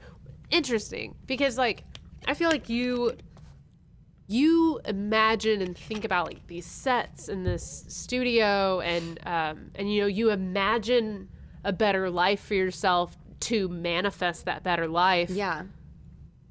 But it usually turns out better than you even thought. I just got chills. It does. So it's That's exciting. So it's it's important not to worry. Yeah. But it is okay to, to lay the groundwork. To lay the ground to yeah. believe in a positive way. That's yeah. the trick. Mm-hmm. Manifesting is not worrying. No, it's just accepting. It's the counterbalance it's, to that, right? It's literally going, I imagine this thing, that means it's mine. Yay, go me. Good. Yeah. Woo, can't wait for that. Like Woo! that's what it should be like. Yeah. And that's what I've been trying to channel more and more lately is going, especially in having little moments like that where I've been like, oh my God, this has happened in like my life, my career, my homes, my relationships where I've wanted something so bad and I ended up getting so much more than that mm-hmm. because I think, you know, I'm mentally working towards that thing that I want. Right. I'm opening myself up to allowing life to give me that and I'm I'm very driven in making sure it happens mm-hmm. and allowing it to happen, but I don't even realize that getting out of my way and not resisting and allowing it brings so much more. Yeah, and we just got to keep having confidence in that. I think a huge thing I'm realizing right now is that I, I have not displayed confidence in my future self which is so ridiculous because yeah. I have always handled whatever it is. If you're oh here, oh my god, yes, yes I've been doing yes. that with my new job. It's bad. It's bad. Don't trust yourself. Like, look at what you've done already. Yeah. Look at who you are. And if you went and told 17 year old you, 22 year old you, 25 year old you, whatever, you last year, you know what I yeah. mean? Like, who you are and what you've accomplished now you would be like, oh my God, I am a badass, first of all. Second yeah. of all, I didn't even think I could do that. Third of all, what else can I do? You know what I mean? Yeah. But instead, we go, fuck, am I going to be able to handle that? You've already yes. handled it. True. It's been handled. We just need to instill conf- enough confidence in our future self that we don't have to work. Like, you know what? I'm not going to worry about that because future me has got that. Yeah. I'm. S- I'm a bad bitch. Yeah. I just saw um, like, Whitney Cummings said yesterday, she goes, I like to schedule decisions. I've never thought about this before, but I think I know someone who does this just based off of how they talk about thinking about things when they're like, I'll think about that. That's a next week thing. You know what okay, I mean? Or yeah, I'll yeah. think about that when this happens. And she was like, schedule decisions. Like say, I'm not going to, ha- I'm not going to dis- make this decision until January 1st or November 23rd yeah. or whatever. And I'll think about it then because I am so bad about going, what about 10 years from now when I have this issue and I just worry about it all right now and waste my whole time right now worrying yes. about that? And like instead of just being like like you know, I worried all week about whether or not I wanted to go on this date when I could have just worried about it that, that day. That day. Yeah. And been like, do I feel like this? Yeah, yes because no? guess no? what? I might okay. feel totally different. Excuse me, day. sir. Yeah. Or excuse me, sir. excuse me, sir. No, thank you. You know what this just made me think about? Yeah. I I was at the doctor the other day and when I went to go check out, the lady was like, okay, and would you like to go? We're gonna go ahead and schedule your follow up appointment. And she like names a date six months from then, mm-hmm. and I was like, could we just, could we just not? I don't know if that date's gonna be good for me. Could we not schedule yeah. that? And I'll just when we get around six months, I'll call and schedule. And yeah. she just looked at me and she was like, no. She was like, we're, we'll just schedule a date mm-hmm. six months from now, and we'll call you that week. And if it doesn't work for you, then we'll reschedule. Yeah. And she looked at me like, duh. I do the and same I was thing like, though.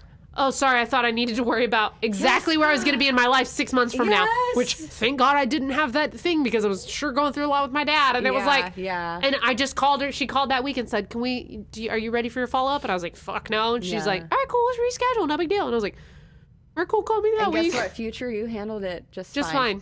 Yep just fine. Yep. The past me was like, what do I do? Yeah. How do How interesting. But yeah. she just looked at me, and it's so that's. She probably sees people do that all the time. All the time. Yeah. But because she schedules things, and that's her job to schedule things, yeah. she's like, it's just second common knowledge. I wonder yeah. how people who schedule things. If you have it, say something in the comments. But like, yeah. people who professionally schedule things as part of their job, does this carry over into other parts of your life? Like this mentality of, oh, that's a good question. You know? Oh, because I hate scheduling things. Yeah, I hate commitments yeah. to appointments. Because you you have to schedule things, but like generally for yourself, and you're scheduling things for other people. Though. I'll schedule things for my business all day long. As soon as it's a personal commitment, I have anxiety. Interesting. Like, what so do y'all good that, that? Too? What if I'm not feeling this? What if I'm not feeling, you know, whatever? It's just yeah, like because even though you know, yeah, because you do business, it for clients. I treat it like a, uh, like a different person. Yeah, like I'm like, oh, like I can handle whatever for this because I'm superwoman for this thing. But when it comes to anything for myself, I have anxiety. And my mom used to tell me that. She go, you will plan something and anticipate it the moment you've planned it and try to f- constantly find excuses to get out of it. And I'll do it with everything. Wow. It's wild. Yeah. And my body will convince me it doesn't feel good, like leading up to stuff. I'll yeah. be like, I'm supposed to go get my nails done. Oh, my stomach hurts. I can't go. You know what I mean? Like it's yeah, like yeah. I'm just like I don't want to go. You know, and then yeah, I stopped getting like, my nails done because I was like, fuck this. yeah. But you were also like dealing cause something we talked about earlier yeah. in the podcast is you were like, I don't, I don't have to yeah, do I that to be that valid. to do right? it. Yeah. yeah. And maybe, maybe though, that was part of your body telling you that it didn't need that. Yeah, that it wasn't necessary. you gotta do the thing. Yeah. And it's also COVID times. Yeah, it's not a good time for this. Yeah. Yeah. It's so interesting. Man, I feel like we're learning a lot about ourselves. I know. It's such a good episode. it is. Yay. You're welcome. You're, well, thanks for being here for our, our self discovery. Look at Luna. You can't even see her over there. Oh, yeah. My black cat is in. so funny because she just. I can just see her eyes. Yeah. Anytime she's next to anything, she just kind of disappears right into it. It's like the Cheshire cat, like with the eyes. That's what, That's she's, what she's like. like. Yeah. She's the Cheshire cat. Look at her right now. That's so funny. Yeah. Okay. So let's talk about because I really wanted to get into this. Um, d- with the dating thing. Okay. With people from your past reaching out to you. Okay. How do we? I, obviously, it's going to be a person by person basis, right? Absolutely. But I, I, personally always had a rule that like I don't go like I've been there, back. done that. You don't go backwards. I mean? Yeah, yeah, I don't go back. Um, I've never really felt like I wanted to. Mm-hmm. You know what I mean? Same, yeah. And then I recently had this situation where I was like, oh, this might be interesting, and I I recognize that I'm able to like I feel like a totally different person from you you're the, yeah, yeah, the, me at that time sure. you know what i mean it's so interesting like how fast you grow and how quickly you self actualize because I just feel totally different. I, I and as I've been thinking about it, I can see clearly where like my parts were in the wrong parts of it. You know what yeah. I mean? That I literally didn't think I was doing anything wrong. Like I was like, oh, I'm so perfect. What's yeah. wrong with this person? Tra he's so weird. Why do y'all all act like this? What's wrong with all of you? And then I recognized like. Oh, again, common denominator, you know. Right. Yeah. Um, but it's interesting because it's like you know, you're you're currently friends with or friendly with like an ex that was prominent in your life at one right. point. Mm-hmm. Um, I'm just happened to have a conversation with someone who wasn't necessarily in my life for a long time, you know, right. or anything like that. But it was, but at a very interesting time, definitely an interesting time, and they made an impact. You know, they were very helpful and and um, kind and things like that, and supportive during that time. Um, but it was interesting because I'm just like, oh, like, how do we feel about like X things, yeah. X situationships, X's coming into your life? Does is it do you do you have a worry that it like stunts your growth or you'll go back to old habits? So here's the thing. I used to and for the most part, X's were X's, X's for a reason. No thank you. Mm-hmm move yes. on. Yeah, I think that's me. Um, there have been a select few people in my life who I've, I mean, I think one that I've dated multiple, like twice. And then there are like situationships. I think I heard you say that, mm-hmm. where like, guy, uh, like, particularly two guys when I was much younger, we never actually were together, but it was like when we were in each other's orbit, they were these things. Yeah and um which i think those types of things for me weren't healthy they were like infatuation type things mm. and like um how do you know the difference you I know think as a, a self-acclaimed self-realized love addict i've realized that like what's infatuation versus like excitement so with i can tell you about one in particular and and because i had the the realization um, when I saw him after my divorce. Um, and what it was is we danced around each other for so many years and um and because we never went there you know like we never had sex or anything like that it was yeah. just always this like and there had to be something i know there was there was something like toxic in that because i would get you know, it's that like that chemical. it's breathe, that chemical, like, and yeah. and we we could definitely probably have like this pheromone chemistry thing that Yeah. happens as well. But like part of those butterflies and things that are happening to you are anxieties are like toxicities that are presenting themselves, and we think that that's love, but really like exhilarating. Or exhilarating, something. but like largely, I often find when I feel like that, mm-hmm. I, I think I know this now is Yeah. that like that is me projecting something onto them that like if this person keeps loving me Mm-hmm. right if this person can keep being infatuated with me like that then there's nothing wrong with me or like you know like or or maybe it's I don't know. It was just like if this person can always come into my life at different points in my life and always be infatuated with me, then like, yeah, like that still got it type thing. But the last like go round with him, I realized first off, I was able to step back and go, like, I just asked him. Finally, I was like, grown the fuck up. It's 10 mm-hmm. years later, and I was like, we haven't ever done this, like, for real. yeah. Let's try it. Mm-hmm. And what do you, how do you try something like that? You go on a date, just a date. Yeah. Just pick somewhere and we'll go. I don't know how to plan stuff. And I went, Ew.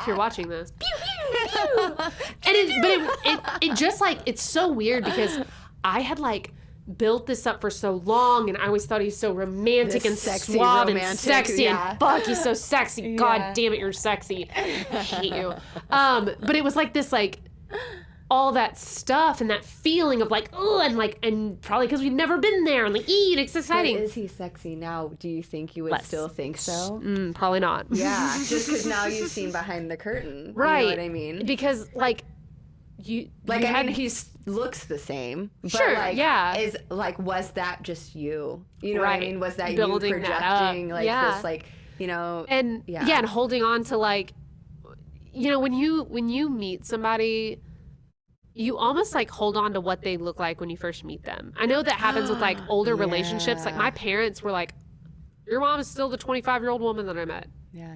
like, no, she's uh, grown and probably matured a lot though. Like Yeah. as, an, as a human. yeah and he's then. like but like in my mind she's sexy as a Oh, 25 year okay, old yeah, that kind of thing yeah. and so um but yeah what i found is when i was like i'm not trying to do this toxic fuck around thing Mm-hmm. because I was also still in the mindset of I want to be in a relationship and I want to be somebody's wife and blah blah blah and I'm gonna make somebody and so I was like, let's do this, let's go on a date, Yeah. and and I wasn't like I needed to make him like boyfriend material immediately, but I was like, let's just like let's, give this an honest shot. I'm finally not with somebody, you're not with somebody. Like, yeah, let's explore it and see what happens. Yeah. And when his reaction was that, I was like, Oh. hold the fuck on because i i'm figuring out who i am and what i'm worth Yeah. and like so that reaction Yeah. to like oh you want to spend time with me when it it's like vacationy and convenient for you and i'm like the fun Yeah. i realized like maybe he treated me like a toy and it was fun Oh, to play with me when i was sure. around and Yeah. i was like mm, Yeah. this is a manipulation thing and like you're not you don't want a It strokes his ego when you're around. yeah I mean, how could it not? I mean, like obviously, like, but I just mean like, I I feel like because I've been around you guys, especially like years ago, a few times, like. n- Like with eyes and perspective now, I feel like I could so see that. You know what I mean? Mm-hmm. Yeah. That like it was, and not that he didn't genuinely like you. I mean, obviously, I think yeah. he does, but I think like with his immaturity, it just made him feel good to feel like you. That's why there was always the chase. yeah yeah Mm-hmm. And there was never a finish. You know what I mean? There was never a big kaboom. It was always like this like oh well if she thinks I'm this, you know what I mean? If I if I do any more it'll shatter that illusion and True. she'll see who I really am. You know what I mean? Mm-hmm. And then you did because you were like let's explore this more and him immediately after 10 years of you know, dynamic and flirting and all this stuff going, well, I don't know how to plan anything. Like that's the yeah, biggest and then just like kind of ghosting it, and being like, and I just went because of who I feel like I am now. when that was his reaction, and then he like goes to me, and then when he was going to giving away who this is, but like when he was like, you know, weeks later, he wanted to go on a trip to mm-hmm. see some mm-hmm. friends, mm-hmm. and that's when he messaged me and was like, "Hey, girl. sorry I didn't get back with you. Yeah. I was the good time girl." Yeah. But now I don't drink, and now I don't like. Now I'm not such the oh, good time shit, girl. I totally forgot about that. Yeah, you don't drink, and that's like probably a huge part a of the equation. Dynamic. It, it was a, that was always consistent in y'all's situation. Yeah, our party our party habits mm-hmm. were the same, but yeah. like now I'm not that anymore. Yeah. and like so it put an interesting thing on it, and uh, yeah, and when that was his reaction, and then he tried to invite me to go on a trip, I was like, I'm not your like like yeah. I'm not, which I don't want to I don't want to be his toy like that, yeah, you know, yeah. and like it's interesting because we're right now we're working and talking a lot about like because I don't feel like I need a someone. Yeah. But I don't want to. F- but the people that I do mm-hmm. want to fuck around with. Yeah. I don't want to feel like like a toy. No. And like I don't want to. I don't want you to play mind games with I wanna me. Be, I want to be. I want to be valued. Friends and have people in my life that I can have a little bit more with. Yeah. But regardless, there should be the same respect that you would have with your friends. Yeah. Like, cause that's what I told that guy that, like, it didn't work out with, you know what I mean, that reached out recently. Like, I told him this in the recent conversation and at the time. I go, my friends wouldn't just not show up to something. They wouldn't just let me know three and a half hours later that they're going to be late. You know what I mean? My friends regardless if we're fucking or not, are going to let me know and communicate with me like a normal human. So I'm not wasting my life waiting on them. So if you can't do that, then you're not going to put it in me. You're not going to get to kiss me. You're not going to get to no. be around me or hang out all the time. This goes platonically yeah. as yeah, well. if if you can't, and I think we talked about this, if if I don't feel excited to see some guy mm-hmm. as excited as I am at least to see my best friend, which and then I was like, wait, that's not really fair because like I just really get so excited, to see, each other. other. but like, but but also yeah. like I should be that excited Absolutely. to see you. Yeah. And I and then I should be even more excited. Gonna fuck. Yeah. yeah. so fun. It's like very exciting. It should be so exciting. yeah. And if I don't have that energy or even comfort. You know what I mean? And it, I want that kind of like. It doesn't yes. have to be that exhilarating energy, but even that comfort of knowing, oh, well, soon I'm going to get to be around yeah. this person. I'm going to feel like at peace. You know what I mean? Yeah. Like and to when, build that comfort, you have to show up. Yes. Yeah.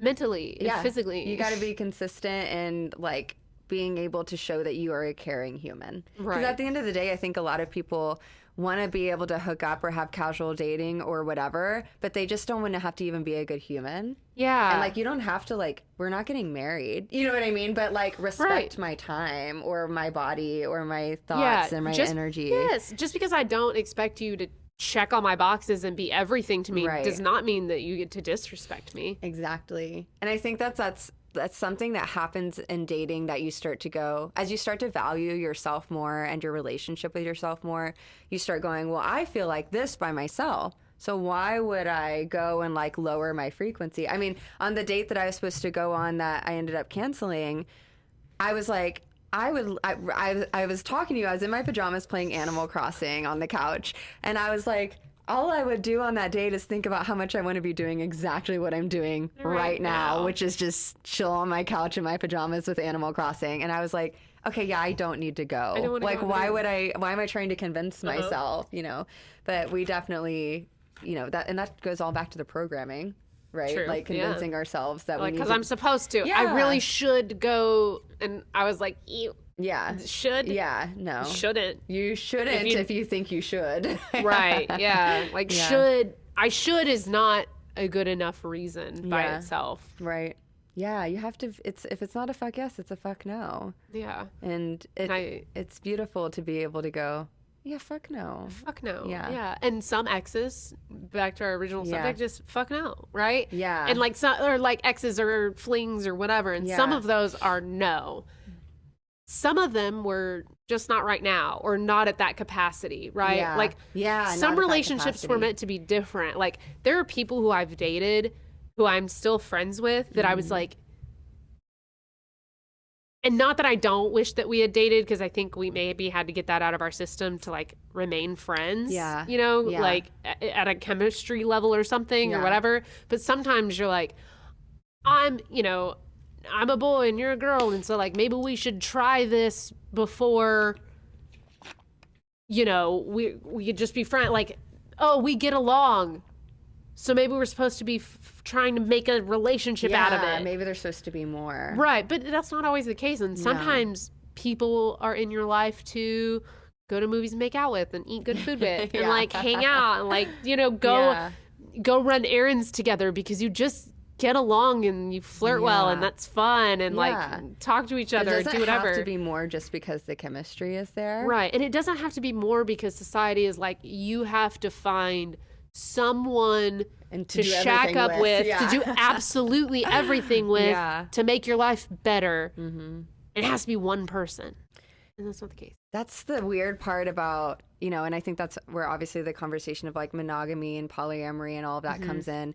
And I almost don't even like the words, even though yeah. I think it's important to have descriptions for things. I feel that too. I feel yeah. this sense of pressure to pick one. You know yeah. what I mean? Like I was raised monogamously and I have a very natural monogamous mindset. Therefore, I should be that. And then I've been in polyamorous relationships that weren't really on purpose. It was more mm-hmm. like I just fell into something with someone who I was really passionate about or I loved or I really cared about who that was their style of relationships. Yeah. And I was open to that and it caused a lot of pain in me because I kept going, but I'm not polyamorous. I'm not I'm monogamous. And then I'm like, or am I labeling myself and putting myself in a box, you know? And yeah. not that I want to convince myself to be anything that I'm not. Sure. But I, I hate this like stress of being like, oh, well, you know, if the, the, monogamy is one person has to be everything and polyamory is you don't have to have that, you know? And instead, like, right. if we can just like take that out and just be like, I'm just existing and I'm just connecting and I'm yeah. just trying to like, just open to whatever. Yeah, the, if I the like universe is giving is it going. to me, then yes, I'm a, I'm good with that. Yeah, and and if it means for six months I'm with this one person and we're we're just making each other happy. Yeah. And then the dynamic shifts and like we're not gonna do that anymore yeah. and we're gonna like branch off and do whatever else, but yeah. like we're still in each other's lives for whatever reason. I'm just I'm just gonna be at peace with that. That's what. Yeah. Hey, does this feel different to you? It yeah. does feel different to me different bad, different good, yeah. different. Should we try something different? Yeah. Like, yeah. We don't have to okay. cut cut off everything. Yeah. You know what I mean? In order to to satisfy yeah. like these things in our lives. yeah. Not everything has to like be a break. Some things it doesn't have to be a break. Some things can be a branch. Oh. Oh, I just came up with that, y'all. Love it. Yeah. You know, like it doesn't just have you just have to rip it off. Like sometimes it just like I just it grows such a beautiful visual. I yeah, love trees. Trees are great. Yeah, but like, so yeah, it doesn't need to. You don't have to cut everything off because it's not one type of thing, or it wasn't. It the way you were trying to make it work. Yeah. didn't work out that way. Yeah. Yeah, that's good. Yeah. That's and, really good. It takes all the pressure off yourself too. Yeah, and the I, other person. yes, so much because I, I I think it goes back to like, you know, I've had that mentality that like I had to be everything for somebody because mm-hmm. in a monogamous relationship I should be that. And then in a polyamorous relationship I was like, well I have to be everything to somebody so that they don't want to be with anybody else, which oh, is not fucking yeah. healthy at all. And now I'm removing that pressure from myself and in doing that I'm removing the pressure from other people and just on relationships in general. Yeah. You know what I mean? Because there's so much wrapped up in also the shame that comes with a relationship failing. Yes. Yes. Marriages failing. Yep. My marriage came to a close. Yes. As it should have. Debatable of starting a good idea or not. But, but like I, I learned things through that and yeah, I figured out who I was. We learned through everything. Yeah. And I don't think exes are ever a mistake. I think that yeah. we can make bad decisions in relationships and like I think it can be we can have been in really unhealthy relationships. Sure. But everything is a learning experience. Like you've yeah. learned from it if you're smart. I yeah. if you try, if you yeah. self actualize. Right. Sometimes because we can't can't change the past. Yeah. Right. And so to like sit there and be like, oh, I shouldn't have done that, and I wish it didn't happen that way. That's I not mean, how life works. Sure. Yeah. You can that leaves a lot of because depression is living in the past, right? Mm-hmm. That gives you a lot of mm-hmm. depression, and and, and shit and then and fear of the future anxiety of Ooh. repeating oh shit repeating the shit but if you if you stop um there's some quote and i'm gonna misquote it but generally it's about uh if you raise your standards but lower your expectations mm. it's something about that but something like about that but it's about it's like good. If your expectations are too high because expectation is more about the story that you built about what something is supposed to be and how it's exactly supposed to happen. Mm-hmm. Standards are how you expect to be treated. Yeah. Which is fine. Yeah. But if you've narrated how a story is supposed to go and how it's supposed to end and white picket fence and children, whatever, or, yeah. you know, however you expect something to be. Yeah. 99% of the time. It's not going to go the way you planned. Right. Like, Especially because it's, it's, it's, usually your plan that's not being communicated. Yeah, and it, yeah, person. and you yeah because your expectations are not taking in. And you get account. mad at them for not meeting your expectations. How you dare you yeah. not read my mind? my ever changing mind. Yeah, yeah, yeah. It's really interesting. I think there's a lot of beauty in taking that relief off of ourselves, that mm-hmm. pressure off of ourselves to try to make every person the one um, or make every person you know one of many it feels mm-hmm. like there's there's two options and yeah. instead just like existing and yeah. allowing connections to be what they yeah. are yeah and and also if you're one of those people who like doesn't you don't want to connect romantically with people like yeah. if you if you sever all these expectations of like what relationships are supposed to be then you can just have friendships and yeah. like and not feel that like pressure to romanticize and are you throwing up? No, you're licking yourself. All right. you cannot feel that pressure. It's the cat she's talking Gross. to, not Sorry. me. For oh. those listening. Oh no, I oh yeah, I didn't. His noise. I'm just licking myself over here. Well, he was like. I'm sorry. Weasley. It's all good. No, he's licking himself. It's fine. A little hairball later. Um, but you know, like it because I also don't want to sit here and guess what every every podcast isn't going to be for every single person but you know no, and also we we've already discussed that our opinions will likely evolve over time. True. And Ten years from yeah. now, me is going to be like, remember when we did that podcast? Probably five months from now is going to be like, that's true. If I looked at what I was saying four months ago, I'd be like, yeah, I don't agree with that. Like, yeah. just like, because I've evolved so much. Yeah. So, like, something we have to remember and that we're going to have to forgive ourselves for here as we're doing this. A lot of grace. All yeah. of us should be giving ourselves grace for is that you're evolving and changing and it's okay. Yeah. It's okay for your expecta- expectations to change. Mm-hmm. It's okay for your wants. Yeah, your desires. Things, things that you have told because it's something that I'm coming to terms with right now is I've been the I'm gonna get married. I'm gonna have babies. I'm mm-hmm. gonna like I was white picket fencing hard yeah. and I was like, I'm gonna do whatever. And you know what? Like when you go around telling people your dreams and those dreams change, when people ask you what you're doing and oh, mm-hmm. oh that relationship didn't work out but mm-hmm. you don't mm-hmm. seem sad about it mm-hmm. and you go well i'm not sure that's what i want anymore they look at you like you just grew a fucking horn out and of your head and they're shame. like and then you feel shame oh. and you're just like you know what it it's okay for me to not want that anymore and to be in flux and to be a little confused about what I exactly be am fluid. looking for right now. Yeah. Yeah. And that like I'm okay with that and my wants and needs change and I'm gonna take classes and I'm gonna quit classes and I'm gonna start yeah. building my house and yeah. I'm gonna stare at an unfinished kitchen because I'm not emotionally ready to do it and yeah. that's fine. It's totally fine. I'm gonna microwave my meals till I'm ready, y'all. Fuck yeah. Fuck yes, you are. but yeah, it's about meeting yourself where you are.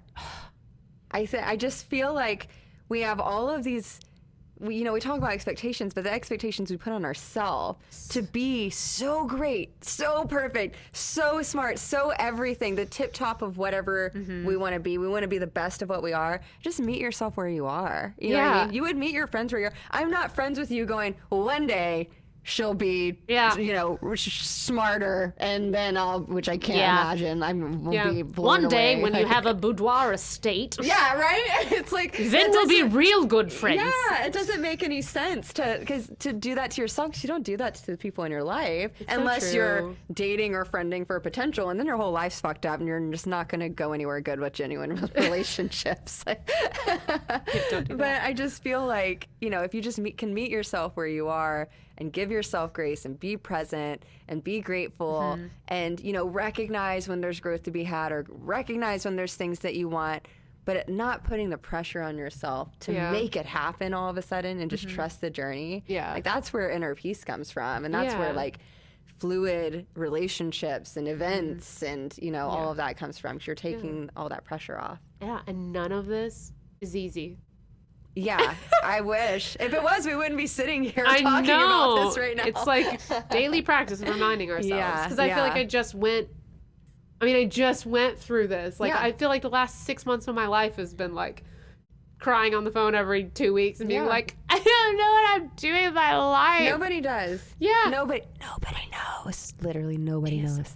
This is the sound of nobody knowing what to do with their lives. It sounds like this.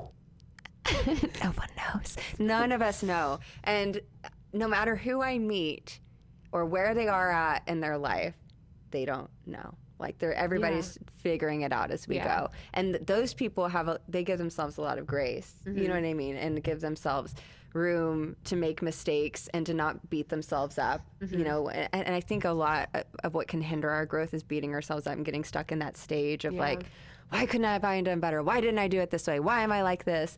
Instead of just being, oh, noted. yeah.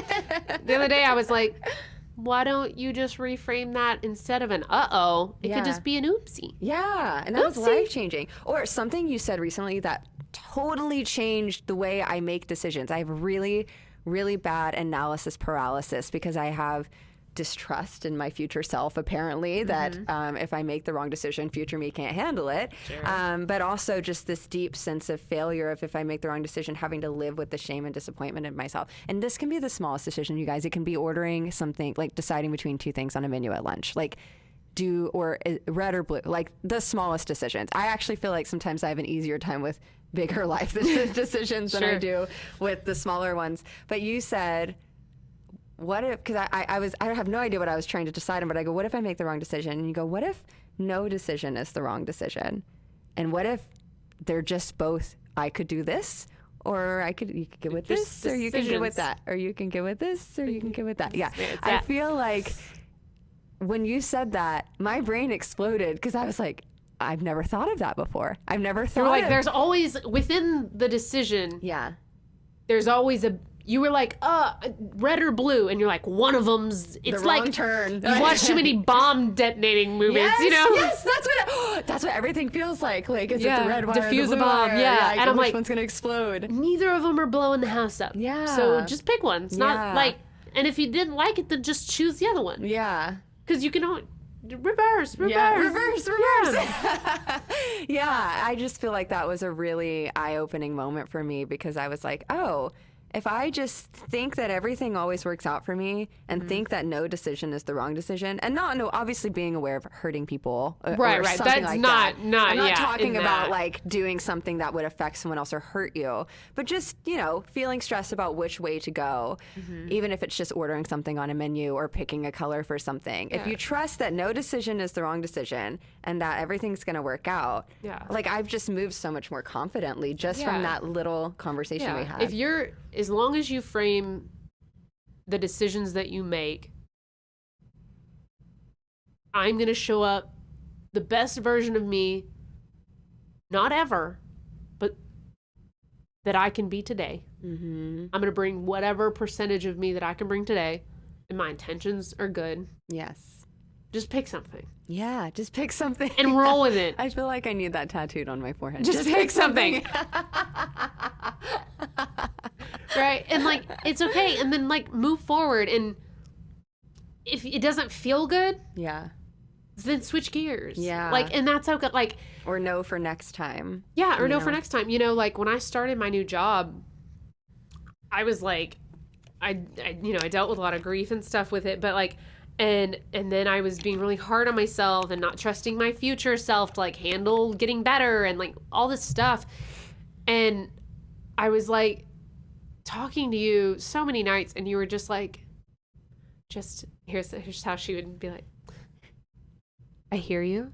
Uh, and you know, just a gentle reminder that um if this isn't the job, just change it.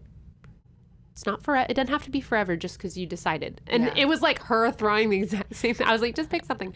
Um, and if you don't like it, change gears. She but it was like her reminding me like, hey, I know you feel like mm-hmm. you made this forever decision. And, get, and guess what? This is the same conversation we pretty much had about my divorce. You were like, hey, yeah. just because you made a commitment, yeah, does not mean that if it is bad for you, mm-hmm. and that's the caveat, right? Mm-hmm. If it's not good for you, you change it. Yeah. Like, if this doesn't long term look good for you and it doesn't feel good and it continues to not feel good, like if you if you look at it and go, why am I feeling this way? Right? Mm-hmm. If you take the analysis from earlier in the podcast and go, why do I feel like this? Mm-hmm. Am I feeling like this because I'm I'm reliving an inadequacy from my childhood yeah. and it's something I just need to push through and wait out because mm. yeah. I just need to let some shit go mm-hmm. and let go that I don't need to be perfect at everything the first time I try it mm-hmm. and I need to be okay with failing at stuff a couple of times before I get better at it yeah. and give myself grace in a learning process or is this consistently bad and negative and draining on my life and I've done that analysis and it's none of those things mm-hmm. and I need to fucking leave, yeah. then you leave. Yeah. Then you change. And that's fine. Yeah. And it is fine. And it is fine. Like you did your best. Yes. Like I even told you with the job, I go, you're not married to it, and guess what? I, I was like, you know what's so funny is I left my marriage. Like so, like? I know that. Leave. Like, I was like, even if I was, yeah, you like, like, literally are in full control of getting the. We yeah. have a cat on either side of the couch, and it feels very Egyptian, um, or like gargoyles or something. You know when they have like gargoyles on things. Oh yeah, um, yeah. I, it's it's really wild because I think we just because we have a commitment to ourselves. Sure. We'll yeah. commit to things and then not because, realize that we can just change them. Yeah. Because we are taking those things that we've committed to as part of our personality. So we feel like if we give up on it, we're giving up on ourselves. We build our identities around it. Yeah. Oh, fuck. I know. Fuck. Sorry. Here's to looking at you, kid. but it, but it's a, yeah. And, but once again, like n- now we know we can start looking at that more. Yeah. And go, is this serving me positively? Mm-hmm. Is it mm-hmm. consistently negative? Yeah. How does this make me feel every day? How is it making me feel every day? Mm-hmm. Am I having a bad day? Am I, what am I thinking about myself when I think about this? Yeah, thing? there's a quote and it's like, it's a bad day, not a bad life. Mm-hmm. Is that mm-hmm. applicable? Mm-hmm. Or is it, no, this is making my life yeah, bad? this is a bad situation. Yeah. When I look at the future, is it does it all feel like this? And your gut is usually right. Uh huh. Yeah. Unfortunately. Yeah, because I mean, fortunately, but fortunately, unfortunately, fortunately, because you can reason and logic yourself into fucking anything. Yeah. Trust me. Yeah. So if you just if we can learn to get back in touch with our bodies, which is so much about what the divine experience is about. Yeah. Right. Yeah. Then we can we can start moving ourselves into more graceful to ourselves, more positive experiences, more contented yeah. experiences. Yeah. I mean, it's your life experience. I, that's why we call this the divine experience, is because it's about taking your divine energy and recognizing it and just like owning that and doing your very best to just like maximize your ultimate experience, your ultimate slay. and just really go, oh, okay, this really is my life. It's my choose your own adventure. Yeah. And shit can happen. Shit will happen. It's going to be crazy. Inevitably. Like, yeah. yeah it's going to be wild, y'all. Um, but if you just trust yourself and just continue to trust your instinct and and really feel in yourself and not let I, I'm really bad about I'm very sensitive. So I have let emotions run my life and my decisions for a long time. And now I'm learning to be discerning between what's my gut instinct and what's like a mental fear or a what if that I'm projecting, right? Yeah. And I think so much of the divine experience and just our life experience in general is just learning to settle into your gut instinct and, like you said, settling into your body and, and just mm-hmm. trusting that. And then once you start doing that, it's really easy to go, this feels good. I'll take that. This doesn't. No, thank you. Yeah. and it just starts to become like, yes, no, yes, no, ping pong. Uh, yeah. Uh. And then decisions are no longer oh, Untamed. Yes. Right here by Glennon Doyle. She talks about settling into the knowing. Mm. And she's mm. like, once I started as a practice, she's like, someone's like, hey, there's this big decision and she'll be at work. And she's just like, I'll just go to the closet and settle into mm-hmm. my body. Mm-hmm. Does it feel warm mm-hmm. and inviting? Or does it feel cold and icky? And yeah. she's like, or and scary. yeah. Does it make what what does it make my body feel? Yeah. Like how how does my gut feel about it? Yeah. And she's like, and we just go with whatever that is. I love that full on instinct, just full on following your instincts. Like, yeah. And it's it's amazing, and I think that's why it's important to keep talking about it. Like when you say something, I'll be like, "That's your instinct." I feel like I have to tell you. you have to know because like get used to it. You know what I mean? Yeah. Get used to trusting that feeling and go. Because it's a practice. Because I felt like this. You know, I just was telling you something I was doing the other night, and I go, I did this, and my instinct while I was doing it was like don't do that. And I was like, oop, too late. Too late. Already did it. Yeah. But I knew, and I was really easily able to later on, like two weeks later, but still go yeah. back and go, oh, oh I'm having this experience because I did this thing. My gut literally told me not to do that. And this was yeah. such a minor thing. Yeah. But it, it made an impact on me, yeah. you know? So it's interesting. It's, it's really cool when you start to really trust yourself. And, and when you communicate these things you're experiencing and you communicate you know with your community or with your friends or with people around you that you feel safe with you can unfold so much about yourself that you see and you're like, oh, wait, I thought I was like this little trifold of a pamphlet, but I'm this huge map of the universe with all of these creases and folds and stars, and you're so much bigger than you realize. So, yeah. um, and I think we're going to be covering a lot more of that kind of stuff on this podcast and in the divine experience in general, just getting in touch with your true self, your divine energy, and really trying to flow with that. And I think a lot of that has to come through conversation. It comes through conversation with us. I feel yeah. like that's how we we develop and self actualize really quickly because we're able to talk about things. So yeah. thanks for being here again. Yeah. This is so fun. Yeah. and um, hopefully we have a little bit better luck with our audio and things like that. We've definitely been working really hard to get this perfect for everybody. So I am so glad that you guys joined us. Thank you for being our friends and for being here with us today and, and every day that you're here for the divine experience, even just your own. I'm just really thrilled that we get to be a part of each other's lives and share all all this stuff. Um, make sure you follow the Divine Experience podcast on TikTok and on Instagram, mm-hmm. um, on YouTube. Make sure you subscribe, like, comment, all that jazz. Uh, you can also check out um, my photography at Makamera Divine on Instagram and Makamera Divine on TikTok. On TikTok, I do a lot of videos where, you know, we talked about earlier, you're doing, you know, this is what your body looks like before and after. Mm-hmm. We talk about self love and self care a lot. So if you want more of that, but in really tiny intervals where you don't necessarily want to sit down for a full podcast, that's a good place to do that. Yeah. Um, and Makamera is M A K A M E R A. So Yay. very exciting. Bye, um, we'll be here soon, and I can't wait to, chat more with y'all. And I'm excited to continue to unfold the divine experience together. So Yay. love you. Bye. Bye. Yay, Luna. Yay, we did it. Oh, I was gonna high five you. Oh, my little niece. Oh, low niece. five. Low five. you know those seventy-six year olds really rubbed off on you. really, was rubbing real hard against. I'm sure. Great dancer. This is a crazy contraption to get out of. so. This is not a divine experience. this is so not divine. I had to be so bad. I was holding it, it for so long.